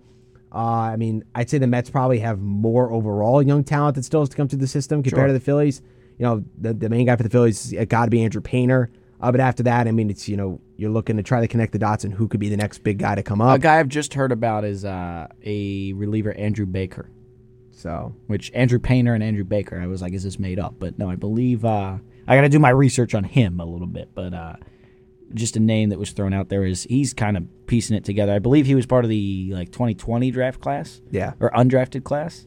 Um, and apparently he's making strides down there. Uh, I think he's at spring training right now. So, Yeah. um, very exciting, you know, just to have these. Uh, the, and then the Phillies have, you know, with the regime change recently, they've they've got some more guys that just aren't ready yet. They're too young. You know what I mean? Uh, but that'll be the next wave, two to three years from now, um, as we're year uh, more so a year off from them really making impacts. I was just talk, uh, not talking. I was listening to. Uh, you know some talk about the Phillies prospects earlier, so that's that's what I gathered is that we're a year off from more impact bats getting here, uh, to the double and triple A levels uh, to really be ready to come up. All right. Well, that'll be the Phillies' kind of little minor league report. Mets. I mean, we know that we know the names. Beatty Alvarez are on the cusp of making the league. You have, you know, my, one of my favorite prospects, Alex Ramirez. He's coming up. He's in Double A Binghamton. He's where he's going to be to start the season. Uh, Mets first round draft pick from this past draft, Kevin Parada. He's in going to start in High A Brooklyn. Uh, you know, there's a lot, there's a couple other guys, you know, who are going to be making their way up to the system. Calvin Ziegler's another guy who I think is going to be interesting to watch. His, he's, he's a Canadian, he's a Canadian guy, so uh, we'll see how his development continues to to progress. Uh, and there's some under the radar relievers and stuff like that that like every system has. So um, yeah, it was interesting taking a look at the uh, the Mets and Phil's minor leagues, talking about all things NL East, how both of our teams have exciting seasons ahead and exciting futures, uh, and how they should be able to compete not only in, the, in this division, uh, but in the National League for pennants every year uh, for, for a long time coming. But we're going to take our first break of hour number two. When we come back, we're going to talk about uh, a little bit more baseball further before we shift our focus uh, to our March Madness discussion. Selection Sunday, 20 days away. The tournament is getting closer and closer uh, quite fast. So we'll, we'll talk about that front uh, down about the 40 minute stretch of hour two. But for when we come back, uh, more baseball talk as we always love to talk about here on Heavy Hitters. Don't go anywhere. And we're welcome back to Navigators on the Radio Voice of Kutztown University. K, you are Kutztown. Jack Hine, Mitchell Smedley with you on this Monday morning, rolling on in hour number two. We were talking all things baseball, Mitch, Yeah. Phillies and Mets, and at least NL East and a, a former member of the M- NL East who we were just talking about over the break. Uh, Jacob DeGrom, unfortunately, is dealing with uh, what is he dealing with? Some sort of injury, right? I believe forearm tightness. Forearm tightness. So if he's not good to go, he would be the first pitcher the Phillies face uh, this season, opening day Thursday, March 30th against the Texas Rangers. Uh, if he can't go, then uh, not something the Phils have to worry about. So, uh, Jack, as you said, you know, glad to be done with that headache. Um, you d- you feel like that was a good uh, good thing to move on from? I would have loved to have him back, but his heart was not here. You know, he got a better offer from Texas. He took it. Wish nothing but the best for him, but uh, man, enough to hear uh, injury reports about Degrom every you know every week. Yeah.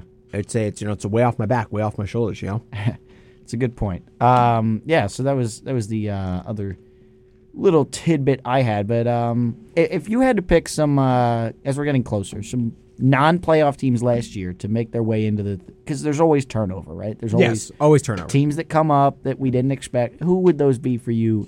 Is it because it sounded like you picked pretty close to the same bracket as last year? I think it's going to be a lot of the same teams. If I had to pick a team that wasn't in last year to get in, I'd say maybe Minnesota to get a wild card. Mm-hmm. I think the Brewers could push for a spot in the Central. Um, let's see. Maybe the Rangers out west. I don't think they're going to be that team to get in, but they, I think they're going to take a step forward. Uh, outside of that, I mean, not a whole lot. Central and the, in the NL side of things, Cubs, Pirates, and Reds. I don't think are going to make the playoffs. I mean, the Cubs will be the better of those three teams, but I don't think they'll make the playoffs. How about East- your Diamondbacks? uh, they'll push, but they're not going to make it. I don't think. I think Okay. it's just too much overall top talent in the NL. In the NL, Yeah, there is. There's. I think it's quite going to a be bit. Braves, Mets, Phillies, Cardinals, Dodgers, Padres, That is the same bracket. Yeah. or the Brewers. I could see a fl- maybe a flip flop there because the Cardinals didn't upgrade their starting rotation. So They didn't. They, what did they get? A catcher in um, was that was that where Darno went, or was that no? That was Contreras, right?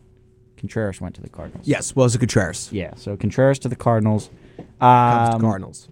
Hurts what? for Cubs fans. yeah, hurts for Cubs fans a little bit there, but uh, what the Cubs um, they got uh Albies right?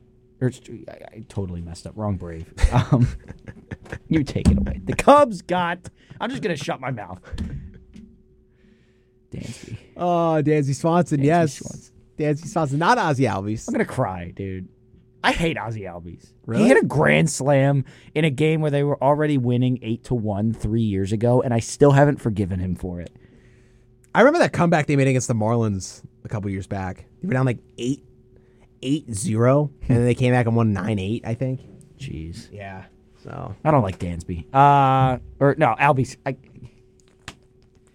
this is it. This is the day that I lose everything. Um, the demise of Mitchell Smedley, we're seeing it right in front of our very eyes. yeah. So they got Swanson. Any uh, any other notable upgrades that I forgot about? Uh Jamison Tyon, they bucked up for the Yes. Yankees, joined the starting rotation. Uh they got no, he went to the Royals.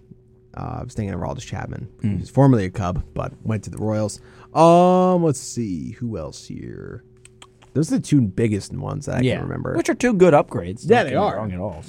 But I mean, I just don't think they're going to be as good of a team as some people expect them to be. So Say Like I don't think they get below. I don't think they get a, more than seventy-seven wins. could that win the division. You don't think? Seventy-seven. No. I mean, the That's Cardinals. going to be like man, nine games under 500. I That wins you, understand. if that wins you the division. I mean, your division is having a horrific season. Well, I mean, it's a bad division that now has to play less games against those bad teams. I mean, yes, that's true, but the Cardinals are still a decent team. okay. I'm gonna I'm gonna make a, a little bit of a take. I because I, don't like sitting there with seven of the same teams, so I'm gonna go with the Cubs jump the Cardinals, uh, and take and I'll get a home playoff series. How about that? With 78 wins. Cardinals win the division with 78 No, wins. Cubs win the Cubs win the division. with 78 wins. I don't like that take coming out of your mouth. Uh, 82 wins. I, 82 that wins. does 82 and 78. Man, that's just not get the job. I done. understand that, but it's a bad division. So, a bad look at right division. now. Mitchell Smedley says Didn't the, Eagles win their division with a sub 500 record? It's completely different. There's 16 games to 162. I understand. Yeah, you just sub one game for 10 and you got the number. You're good. I think it can be done. 82 and 78. Uh, wins the division. or wait, is that 82 and 78, yeah. no, it's uh No, 82 and 80. 82 and 80. Yeah, I don't know why I was thinking it's 78. that would total 160 games. Yeah. Um, but yeah, I think the Cubs win the division with a very low number of wins. It's my hot take. Book it. It's more interesting than all seven of the same teams. Fine. Hot take. Hot take. Brewers win the division by more than three games. By more than three games? Yeah. Wow. Yeah. You think the Brewers are clearly better than the Cubs? Yes. Yeah. I forgot about the Brewers when I made that take. I was just comparing the Cardinals. I don't believe that out of my mouth, but that's a hot take that I kind of just had to come up with. Uh, up with it's on the fly. okay. Uh, You know what? We all appreciate it. Don't hold me to that. If I had to get my honest opinion, I think the Cardinals win the division. My but honest opinion, I think the Cardinals win too. I just don't like seven of the same teams, you know? I think it's just what it's going to be. I mean, these teams have taken shape. I mean, there there is some distance between these other teams, you know, in, in, in the conference compared to where those teams stand. I mean, the Central's the most cloudy division, I think. Yes. because you get a clear picture of what's going on in the East with the Mets, Braves, Phillies competing, and then the Nationals, Marlins. Marlins are trying to do something, but I don't really know what. They're really trying. They're Uh, trying just becoming a to pitching factory. becoming more average. yeah, But which is working. yeah, I, I suppose. You think? uh What if? um what Do you, if think, do you Manny- think the additions of Luis Arias and Gene Segura in the in the middle infield make big difference for Miami uh, with moving Jazz to center? I think it makes them better. I think I it agree. makes them a better team. It just makes them more pesky to play against. what What would you think if Manny Machado went to uh Miami? They don't got the money for that. I I'll know. tell you that right But now. What if? well, what if is not going to happen. I- Yeah. I, can't live That's in a, the problem with I can't those live, small I market can't live in a teams. hypothetical scenario where the hypothetical just could not even happen in the hypothetical world. Yeah, that's that's why I don't like the uh small market stuff. I mean, look, I mean, we, we've had this discussion before, but at the end of the day, I mean, it's just, I think there needs to be a, a mark of who can own these teams. That that needs to be coming into it too, because if you're looking at a guy, Steve Cohen's worth seventeen billion dollars compared to uh, Bob Castellini, who I believe is the owner of the Reds, who's worth like five hundred million. Yeah. I mean, like, Just at doesn't the end of the have the day, same five hundred million is a checkbook. lot of money, but It's the end not of the gonna. day, It's, not gonna supply nowhere- a payroll. Yeah, exactly. Like if you want to pay a team over a hundred million dollar payroll, that's a fifth of your net worth. Mhm. Like you're just not going to do that. So I mean, you, you need to have owners who can supply the pay to make your teams competitive. That, that, that- that's what it comes down to. It's true. Here's Bob Castellini. So Yeah, good call on that one. So, any other uh, what other MLB storylines are you looking at? oh yeah, L- l- just looked it up. May 24, 2022, Bob Castellini net worth $400 million. Yeah, Who owns the Reds? yeah, it's not a lot. That's terrible for for owning a, a franchise. Obviously, four hundred million dollars is not terrible in general. I'd I'll love. take To, I mean, I'd love to have $400 million. four hundred million dollars. Don't get me wrong, but when you're owning a professional sports franchise and need to pay these guys a lot of money to make you know to make things go right, that's that's not good. It's not where you want to be. I'm surprised you knew the Reds owner's name. That was good. Yeah, thank you, It's really good. thank you. What's John Middleton's worth? Probably way more than that. Yeah, not as Definitely much as probably- Steve Cohen though. Definitely a billionaire. When I'm a billionaire, John Middleton, three point four billion, that's not bad. just a little bit. just a just a little bit. Just he just has a little bit of money. Yeah. Yeah, that is. Uh, I wish I had that money. Yeah, Anyways, a lot of people do. what other? Uh, you know, we're getting on towards spring training. I believe I saw a tweet that this is the last weekend without Phillies games on until late October, uh, maybe November, but uh, maybe maybe save one weekend in the uh, in July with the All Star break. Yes, yeah. Yeah, but uh, what else are you looking for as we're getting closer here? Anything? It's back. It is. It's just back, man. I mean, I mean, spring training's game starts Saturday. I know. It, it, it's just here. It, it's it's here and it's glorious. You is ready what I for the can say. storylines to start churning out? Oh, I'm so ready. I'm so ready for the for the media headlines to churn out like Yeah. some ridiculous stuff about Andrew Painter next Hall of Fame pitcher. After Andrew his first Painter start. is going to be the next Phillies ace and Cy Young contender for years. like eh, it's just I love those things because it gets you ready. It gets you so hyped up, and then it all falls apart for us. You know, like the adrenaline just coursing through your veins for the start of the season. Like like I'm going to be so amped up for opening day. Yep. I, I don't have to come here that day. It's a Thursday. forgot about that. I you don't have won't be classes. here. I can just sit here at home, being here in this instance, for a 410 start time, turn on my television, and watch either Justin Verlander or Max Scherzer, presuming they're both healthy, go up against Sandy Alcantara on opening day down in Miami. Yeah. Like that would that that's just gonna make my day. The uh, Phillies also have a 410, right? I believe so. I yes. hope so because I have a class till three, so that would be bad. We're gonna double check that right about now. And Down in 405. 405. Nice. Oh, even earlier than you. Yeah. Baseball comes sooner for Mitchie. 405, 405, and 708. Yeah, Phillies have that first uh, Sunday night baseball game. Well, that's on, uh, weird. Is that Fox or E ESPN? ESPN. Why is that weird?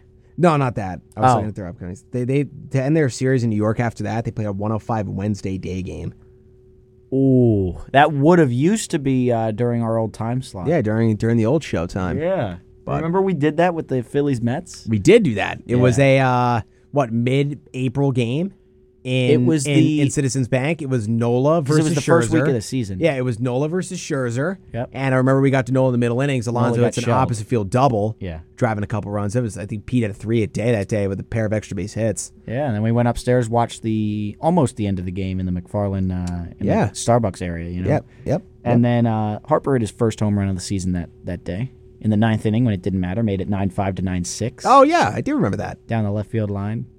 Uh, Oh yeah, he just hooked it fair. Yes. Yeah, he literally put it right down the corner. I was like, "Are you kidding me? What a cheap home run!" Yeah. It happened. That didn't mean though. anything. It didn't mean anything at all, and that was two days after the Bohm incident. Yeah.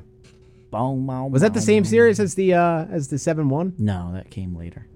Man, that was glorious. Came less- That was less than a that month was later. glorious. I'll never forget that night. You I was- turned off the TV. Oh, I did. Seven one in the eighth inning. I turned it off. Yeah, Actually, seventh inning. I turned it off, but I still followed on my phone. it was ugly. I turned it back on once Lindor at that shot to make it seven three. Mm-hmm. And then I'm like, okay, we, we got something cooking here. Could we do it? And then we did it, man. Oh, I'm sorry. I'm sorry for you because that's a painful memory. I got I got World Series memories, buddy. I got But- you know two wins in the World Series. I'll never forget me and my dad were in my room and we were watching, and it was the uh, after the Nimmo single to tie because he wasn't in there yet. He wasn't mine. It was 7 5, 2 on, 2 out. He's like, yeah, whatever. And then I, I just scream, base hit, he tied it. And then my, my, then my dad comes running in, and when Marte hits that double off the wall, I'm like, go, go, go. We're out third. And I was like, oh my goodness, man. Just It was pure elation. It was Yeah. pure elation. two of the most depressing nights that season came against the. Uh, I mean, aside from the two lo- the three losses at the end, you know, and the fourth in the World Series, all four of those were crushing. Obviously, the last three were the most, but outside of that, the two most depressing losses potentially are, uh, you know, the seven one, obviously, and then uh, And I just think the antics they did at the ballpark made it even more special. Like the Philly Fanatic yeah, crushing the Mets batting helmet that was made of like plastic, whatever it was. John Kruk saying, "Oh, there's no Let's Go Mets chance here tonight. Isn't that great?"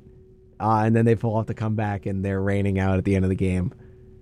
Poetic justice. Anyways, but then yeah, obviously that was probably the fifth worst night of my season Let last me year. just quickly move on to that. Anyways, so- and then the sixth was uh, fly ball left field. Oh. no. Yes, Mark Canna. Mark Canna. By the way, Mark Canna in an interview said uh, he's been he's been training different this offseason. Uh, he's put on put on a little bit of muscle. Says he wants to hit ten more home runs than he hit last year. Finished with sixteen. So I take twenty six out of Canna. You kidding me? he would not hit 26 home runs. You kidding me? Mark Canna twenty six home runs. Anything over twenty, I'd take gladly over, out of Canna. yeah, that'd be good. That So. would be uh, that would be scary. I would. I'd like that. So I'd like Marte to stay healthy for most of the year too, but I doubt that's going to happen. obviously, I, I would like Marte not to perform well, but I would not like him to be injured. Yes, Um, fair. because I have to. Apparently, I have to be respectful. um, no, I'm kidding. Wow. No, no, no, no. It's Did okay. Mitchell Smedley just say he roots for people to get hurt? when No, he's he not does. He there? just said he doesn't. Begrudgingly at that. um, I lo- I like that word. Begrudgingly. Yeah, it is a good word. Um, I do like the. Uh, there was a good night on Apple TV Plus. Stop! I knew you were. I, I was waiting for this to come up. I was was a fun night. waiting. I was waiting for this to come up. was a fun night. The tag and the throw out of the plate by now former Philly Matt Vierling, now Yeah. Detroit Tiger. He throws out Marte at the plate. And then Marte couldn't throw him out at the. By the way, can I just say how bad Apple TV games are? Why? I just don't like them. I thought they were okay. Actually, I, I thought I was gonna hate it a lot more. I than just I didn't did. like it. There was nothing dazzling about it, you know. No, there wasn't. There was something to be said. For, And even the the broadcasters were okay. yeah, they, they, they were fine broadcasters. I don't, you know, there was there was an Apple TV Plus game, Phillies Cubs. We got blown out. Like we got blitzed. Like Oh, yes, I 14-2. remember that. That Yeah. announcer was not good. Whatever she was, you know, she just didn't have any. I don't know. Didn't seem like she cared. But uh I mean, and it's tough when when the game's a blowout to make it interesting. Yes, but even at the beginning, like Schwarber led off the game with a home run, and I Yeah. don't, I don't think she cared. Uh, And former Cub Kyle Schwarber. right, you would think there's storyline. Kyle Schwarber does it against his whole team. God. Granted, he's been on like four teams now, so one cares? of his, his first team. Yeah, His first love. team. his uh, World Series winning team. Yeah. Yeah, Was- 2016. He was hurt most of that season too. He was. It really wasn't a great season for for Schwarbo, but Came back. He was what? Was, so was he like their big prospect that had finally come up? Because like they loved so him they there. so they had that that core at the time. It was KB, him, uh, Baez, and Rizzo were the guys. Like they were the young guns of that team, surrounded by the veterans like Jake Arrieta and you know Jason Zobrist. Hayward, Zobrist. So I mean, it was it was a very blended team. I believe Ian Happ might have been on that team too. I think so. It was a very young guy. So I mean, yeah, there, there was a very Baez hits it in the air to left. Pagan is there at the Yeah, that was against the wall, and it's Giants. in the basket. yep. That was against the Giants. LDS. Matt Vesturgeon. Yeah, Matt Vescursion. Vescurgeon? Yeah, I thought it was Sturgeon. Gursion. Vescurgeon. That would explain why his things aren't coming up when I search him. Okay. Uh, Matt Vescurgeon on the call. That was a great call. It was. I like. So is he still doing these Sunday night uh, ESPN stuff? Um, I don't think I heard him no. last year, no. it's uh, it's Carl Ravitch, uh, Eduardo Perez, and Yeah, David Eduardo. Cohn. So why did uh, why did Matt get moved? I don't know. I, I don't know. I didn't really look a lot into that honestly. I like Matt. So I mean, he's a guy who brings he's a high energy announcer. Yeah. He's like a baseball's Gus Johnson. Exactly. That's a really good comp. Uh, we So. gotta go to break. I think. We do gotta go to break. Last break of the show. When we come back, we're gonna shift our focus, wrap it up with our March Madness segment as we always do. More say college basketball because March Madness ain't here yet, but it is getting here. 20 days till Selection Sunday. We'll talk about all things college hoops on the flip side of this break here. Heavy hitters, Radio Voice, Kutztown University, KUR Kutztown. And welcome back to Heavy Eaters, everybody, here on the radio voice of Kutztown University, KUR Kutztown. Jack Heim, Mitchell Smedley taking you the distance today for two hours of sports talk, as we always do, Mondays and Wednesdays, 9 to 11 a.m. And, you know, the feeling when you start the show is like, dang, it's early, it's 9 a.m. But, like, when, when I get done, well, you know, when we get done with the show, I should say, it's just that you feel more. I don't know. It feels like to me, at least, anyways. It's just more like feels like mid afternoon, but it's only like 11 a.m. So I guess it's just because I've been up for nearly five hours at this point. So you know, just getting adjusted, and getting fully winded out throughout the day. But yeah, I mean, that- it's just that's just how I feel. So we're gonna move on though. We a lot of great baseball discussion, talking about everything you know going on. You know, yeah, some like standings predictions. Uh, you know, some some of the top headlines, of course, our two teams, the Phillies and the Mets, and at least discussion as we always do on the show.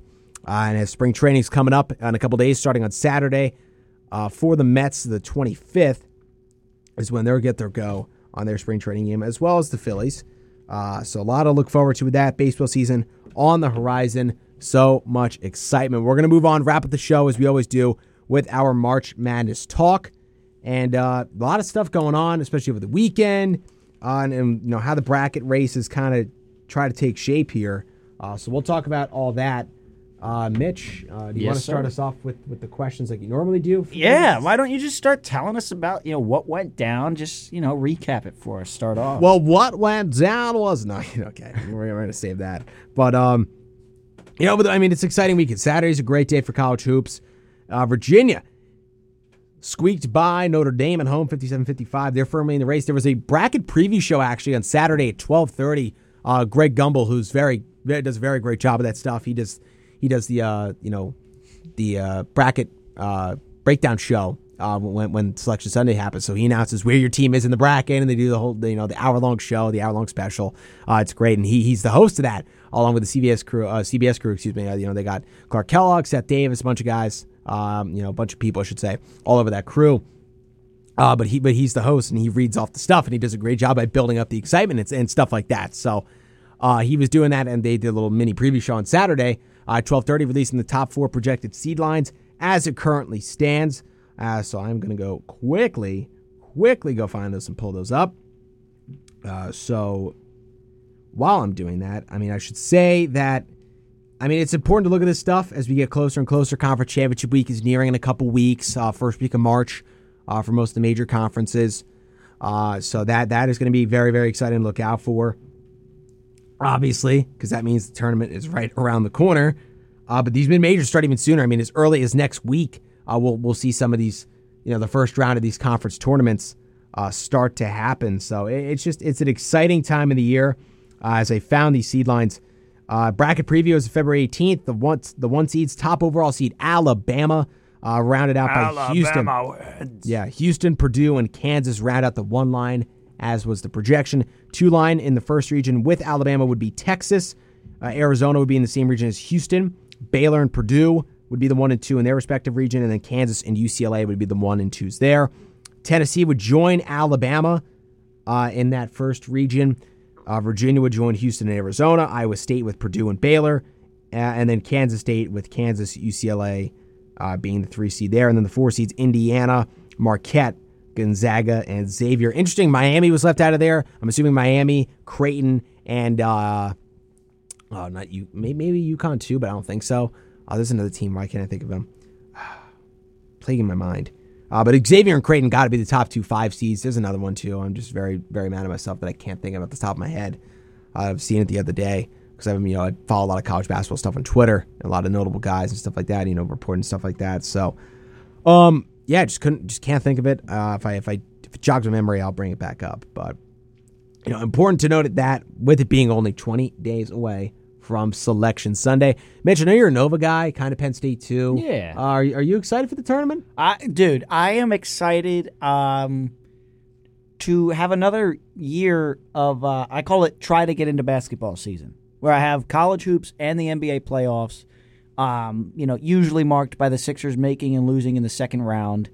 Um, so I will, I will try and uh, you know once again get excited for some basketball, whether it be college or pro.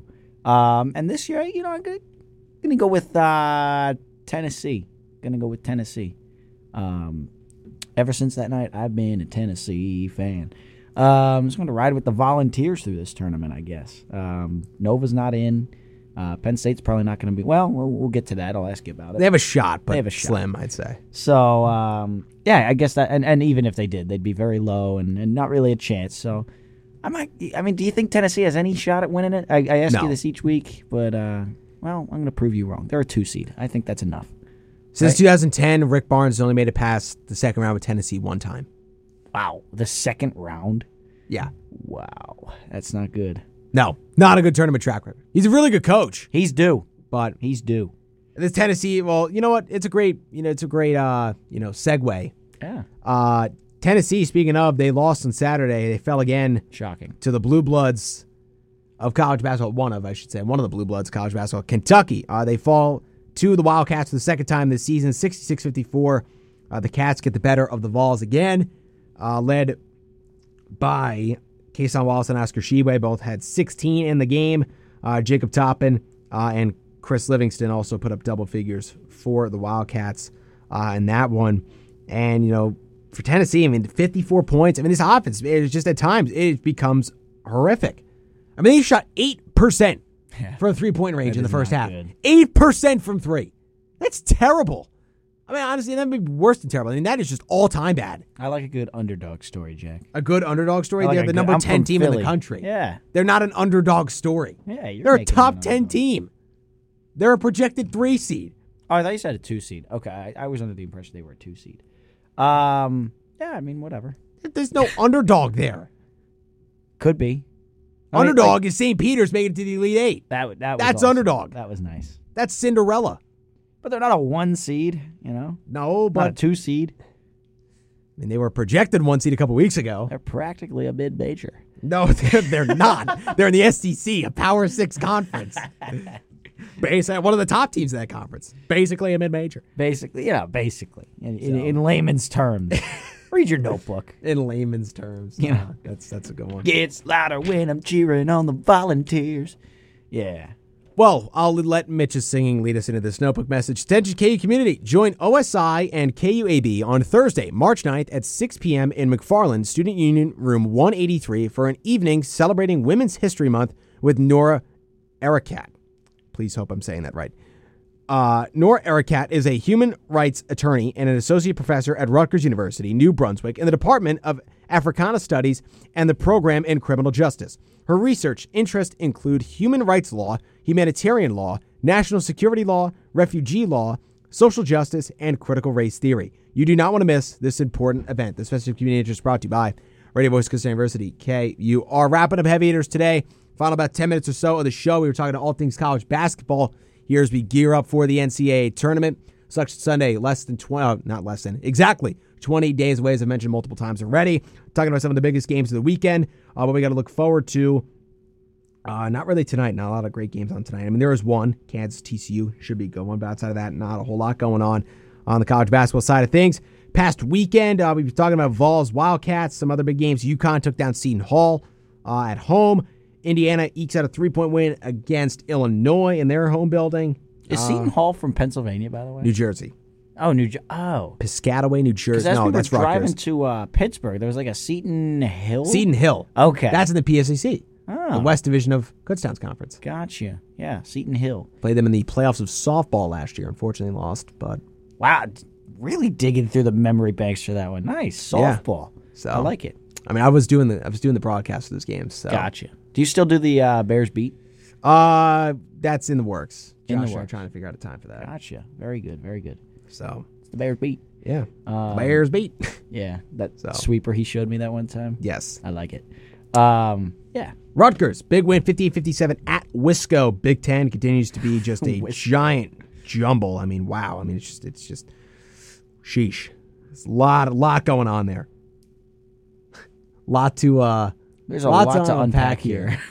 so we had to had to for the culture, for for the culture. for the folks that have been here a while. Exactly. They know. K State beat Iowa State top 20 showdown in Manhattan, Kansas. Wow, I mean, the Big 12 continues to be good. I don't know how many times they've beat that drum. Miami peaking at the right time of the year. Man, that pains me to say as a Florida State fan, but they've won their last six in a row 22 and 5. They got a 8 point, no, math, 9 point win against Wake Forest on their home floor. They will wrap up the season against VTech, FSU. On their lone game in March will come at home against Pitt. So, a chance for Miami really to run the table on the regular season and put themselves in good standing going into the ACC tournament. Right now, the projected two seed in the ACC, trailing only Virginia. So, yeah, I mean, a lot of interesting races, power conferences. NC State took down North Carolina last night. North Carolina 0 10 in quad one games. I mean, how are the heels? I mean, if they weren't North Carolina, if they didn't have the brand that they have, they would be nowhere near the tournament discussion. Fully convinced of that. Nowhere near it. No. They're 0 10 versus quad one teams. Those are like the like the top of the top, like top 50 teams in, in, in college basketball according to the net rankings. Wow. And they're 0 10. That's bad. Like, yeah, that that that is really bad. You can't even get one win there. Ooh, Jack throwing some shade here. I What mean, about- I mean, they were the they were the preseason number one team in the country, and they That's- might miss the tournament. That's shocking. That is incredible. That's really like scary. for the Preseason number projectors. one and might miss the NCAA tournament. That's incredible. I know. That's inc- well, what- Astonishing. What, do you think changed? I mean, they have a lot of the same players. They got, I mean, they lost you know, uh, Brady Manic, who was a big part of last year's run, replacing with Pete Nance, the Northwestern transfer. I don't think a whole lot changed. I think it's just that the magic they had, they had ran out. I mean, the, these guards are not playing at the same continuity that they had, being Caleb Love and R.J. Davis. Armando Baycott's still one of the best bigs in the country. So I mean, I don't, I don't know, I don't know really what's changed with this team. They don't, they're not a deep team. They don't run a hu- hugely deep bench. Their bench doesn't really get involved. They don't play comfortable on, on the road. So I don't know. I, I don't really know what's switched up with this team. It, it's, That's insane. it is That is outrageous. But outrageous. That's the way the uh, the cookie crumbles there. Um, Yes, it is. How about uh, you were you mentioned the long shot for Penn State? What is that long shot there? Long shot. Penn State took down Minnesota on Saturday night. That was a 9 o'clock start time, 76 69. Nittany Lions, look, I was talking with my brothers today. They have a slim shot, but uh, they, they, they have some work to do. At Ohio State and home to Rutgers, wrap up the month of February. Last two games of the regular season at Northwestern and home against Maryland. They have three tournament projected teams on their schedule. I think they need to win at least two of them. Uh, if they win two, uh, that's a decent little booster there. You'd probably finish the season guaranteeing, oh, let's see, let's say set in stone they get a road win at Ohio State, Always a good thing to beat. who's second last in the Ohio State. conference. You move to eight and nine in the Big Ten. Let's say you drop it to Rutgers. I don't I don't know if they win that game just because the style Rutgers plays. I think gives Penn State some fits. Uh, so say you split those games and then you split Northwestern and, and Maryland. So let's say you go two and two to end the season. That puts you overall eighteen and thirteen. You'd go nine and eleven in the Big Ten. I don't think that'd be enough. You'd have to do some work at the tournament. You'd have to win a couple games at least, go far. I'd say probably even get down to the semifinals of the, of the Big Ten tournament. I don't know if that would be enough. I don't. I- It's just they don't have enough quality wins in their resume, and that's what they look at. I mean, overall record does help, but at the end of the day, you look you have to look at quality wins to, to define these a tournament team. At a conference play, I mean, Penn State's best win is probably against Furman, who's like one of the top teams in the SoCon. I mean, outside of that, not a lot of great wins. Beat Butler, who's one of the more bottom teams in the Big East. Lost to Virginia Tech. Lost in double OT to Clemson. Uh, you beat a top 25 at the time Illinois team on the road. That's a good win. I mean, you have a couple. You have some decent Big Ten wins. A couple wins over Illinois. Win over Indiana. Um, I went over, I believe, over Michigan State. Uh, I could be wrong about that. E- I believe I am. Yeah, they don't. They only play Michigan State once. So, I mean, yeah. Outside of that, it's just I don't. I don't think there's enough there, resume wise, to get them in got the you. tournament. So they went three and one. If They went three and one, and then won a you know maybe two to three tournament games in the Big Ten. I would be more. It would be a discussion, Okay. a lot more of a discussion Gotcha. in my mind. But they got they got they got some work to do. They just got to take care of business, Sounds and good. hope they get some help around them. So you still think they control their own destiny? Uh partially yes. Okay. Who are the other teams around them that are, you know, losses for them would help the chances? They lost to Wisconsin twice, which doesn't help at all. And Wisconsin's right above them. Both teams are seven and nine. You know, you split those games, split the difference, go eight and eight. You lost in overtime on your home floor to them. You went on the road and lost by three. And those, I mean, those are tight games. That you, if you have, it's a different story. Because Wisconsin's a, I believe, a first four out team or a last four in, depending on where you look right now. So I mean, if you if you get a win against them, Penn State's completely it, it's just a different different type of story. So I, I mean, I, I'm, I'm not sure if they lose to Ohio State on Thursday night though. Ugh, Ooh, it's over. that's a bad loss. Yeah. on the road, anything can happen. They lose that game, yikes. That's all I'm gonna say. That's all I'm gonna say on that. Uh, but wrapping up the show real quick, Kansas came back, took care of Baylor on Saturday night as well. Uh, they were down by as much as 15 at one point, uh, and came back 187-73. So good win for the Jayhawks, projected one seed in the tournament right now. I think they do have what it takes to go back to back. I do. Jayhawks very solid team. I'll talk about more about them on Wednesdays. I'm starting to run a little low on time. Uh, one of the mid majors I keep up with a lot because I have some personal ties there. The Colonial Conference, Hofstra leads the way where my cousin goes. So shout out to my cousin Tyler. Uh, he's you know Hofstra the pride, tied with Charleston, leading the way there. Uh, two very capable teams who could win a tournament game, maybe even two, depending on who, on who they get matched up with. But uh, that's a race I'm going to be watching for mid major wise. A Sun as well with Kennesaw State and Liberty, uh, just to mention a few. But uh, it is that time to wrap it up. Want to thank everybody for tuning in to today's show. Heavy hitters, as always, two hours sports Talk, Radio Voice Kutztown University, KUR Kutztown. We will be back on Wednesday morning. But in the meantime, stick around. We have some more student based programming coming up for the rest of the day at noon. Catch Bop and Vibe and hosted by Kaylee, aka DJK. So uh, that's one of the more, I think that's the only student other show we got on Mondays. Monday's a pretty open slate. So Yeah, it might be. yeah. You're the That- program director. You should know. I should know that. I, I know that one for sure. I don't think there is anything else after that. But uh, once again, thank you as always for listening, and we'll be back bright and early Wednesday morning talking all things MLB, uh, college hoops, and probably I don't know XFL or more, but NHL at least. So Yeah, got some stay spring tuned. training. Wednesday morning.